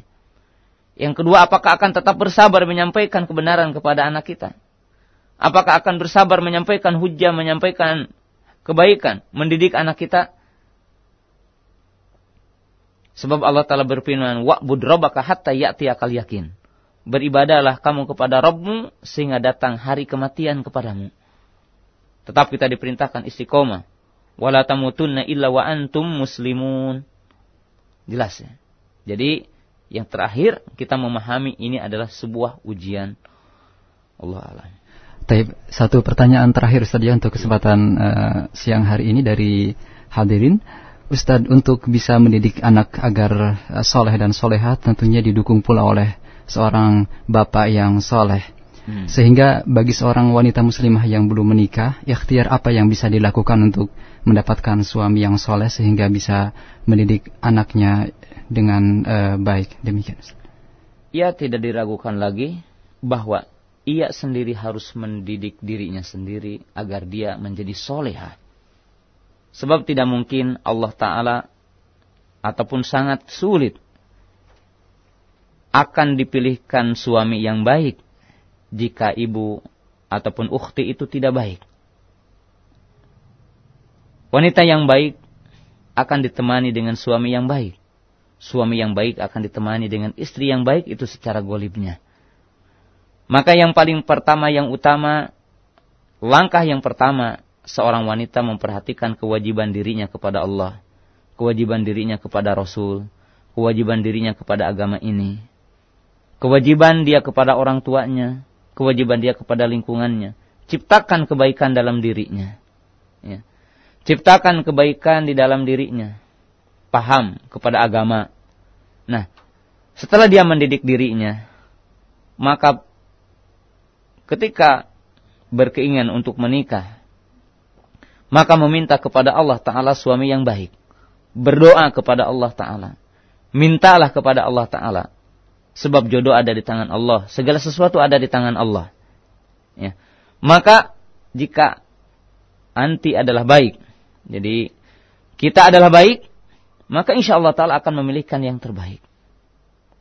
Maka saya nasihatkan yang menjadi tujuan utama dan pertama bukan kedudukan suami, bukan harta yang dimilikinya, bukan kedudukan yang dimilikinya, bukan karena keturunannya, tetapi Nabi Shallallahu Alaihi Wasallam mengisyaratkan kepada agamanya. Barang siapa yang menjadikan agama sebagai pilihannya, barang siapa yang menjadikan keimanannya sebagai pilihannya, bagaimana baga, barang siapa yang menjadikan sunnah sebagai pilihannya, maka Allah Ta'ala akan memberikan akhir yang baik. Wal muttaqin. Dan akhir yang baik bagi orang-orang yang bertakwa. Watazawwadu fa inna khairu zadi taqwa dan bersiap-siap dan buatlah perbekalan dan sebaik-baiknya perbekalan adalah ketakwaan. Maka uhti yang dirahmati oleh Allah Subhanahu wa taala, kaum muslimah yang dirahmati oleh Allah Subhanahu wa taala, maka langkah yang pertama dan utama membina diri. Mem, membina ya, mendidik diri, mengarahkan diri pribadi kepada kebaikan maka Allah Ta'ala akan memilihkan suami yang baik. Dan berhati-hati. Janganlah Anda menjadikan tujuan utamanya adalah keturunan. Yang baik, dalam arti keturunan, yang terhormat, harta yang melimpah luah, kedudukan yang tinggi. Sebab yang tiga perkara ini, jika seandainya tidak dibarengi dengan keimanan, tidak dibarengi dengan ketakwaan, maka semuanya akan sirna, semuanya akan tiada, semuanya akan pergi dan tidak akan menyamai kita. Maka ini yang paling pertama dan utama. Dan berdoa kepada Allah Ta'ala. Meminta kepada Allah Ta'ala. Agar diberikan oleh Allah Ta'ala. Calon yang baik. Suami yang baik. Yang menegakkan syariah. Dan saya berharap. Bahwa kebaikan para ibu. Adalah akan menjadi pendukung suami yang baik. Bahkan saya merasakan dan semua orang merasakan bahwa seorang dai tidak akan merasa tenang di dalam berdakwahnya. Dan dia tidak akan merasa kuat di dalam berdakwahnya ketika memiliki seorang istri yang dia tidak siap untuk berjihad dan menghadapi berbagai kesulitan. Sebab tentunya wajib dipahami bahwa menjadi istri seorang mujahid ataupun seorang dai ataupun seorang muslim akan berbeda dengan kondisi yang lainnya yang bergemelapan dengan dunia dengan segala sesuatu yang ada berbeda di mana orang-orang yang beriman, orang-orang yang bertakwa, orang-orang yang menegakkan dinul Islam akan diuji dengan berbagai ujian. Maka dia harus memiliki kesabaran, memiliki ketabahan, istiqomah di atas hak. Ihwatu iman rahimakumullah, para ibu kaum muslimin di mana saja berada, Barangkali itulah yang saya bisa sampaikan dalam kesempatan yang mulia ini. Nah. Mudah-mudahan para ibu senantiasa tegak istiqomah, sabar dalam tugas yang sangat besar ini. Karena ibu sesungguhnya memiliki bagian yang sangat besar. Memiliki jihad yang sangat besar. Karena jihadnya seorang wanita. Selain melakukan haji yang mabrur. Maka di antaranya adalah membina keluarga membina anak di rumah, menjaga rumah, menjaga suami, membuat ketenangan suami di rumah, membuat ketenangan anak di rumah, menciptakan syariat Islam di rumah, itu adalah merupakan awal langkah yang pertama akan tegaknya syariat Islam di muka bumi ini dan akan terjadinya dan tegaknya daulah Islam. Ikhwatu iman rahimakumullah. Apa yang kita harapkan bisa terjadi manakala para ibu terutama memiliki keinginan dan jihad yang sangat tinggi di dalam menempuh tentang pendidikan menuju masyarakat yang islami, menuju generasi yang dipandang di dunia ini. Subhanakallahumma bihamdika asyhadu alla ilaha illa anta astaghfiruka wa atubu ilaik. Assalamualaikum warahmatullahi wabarakatuh.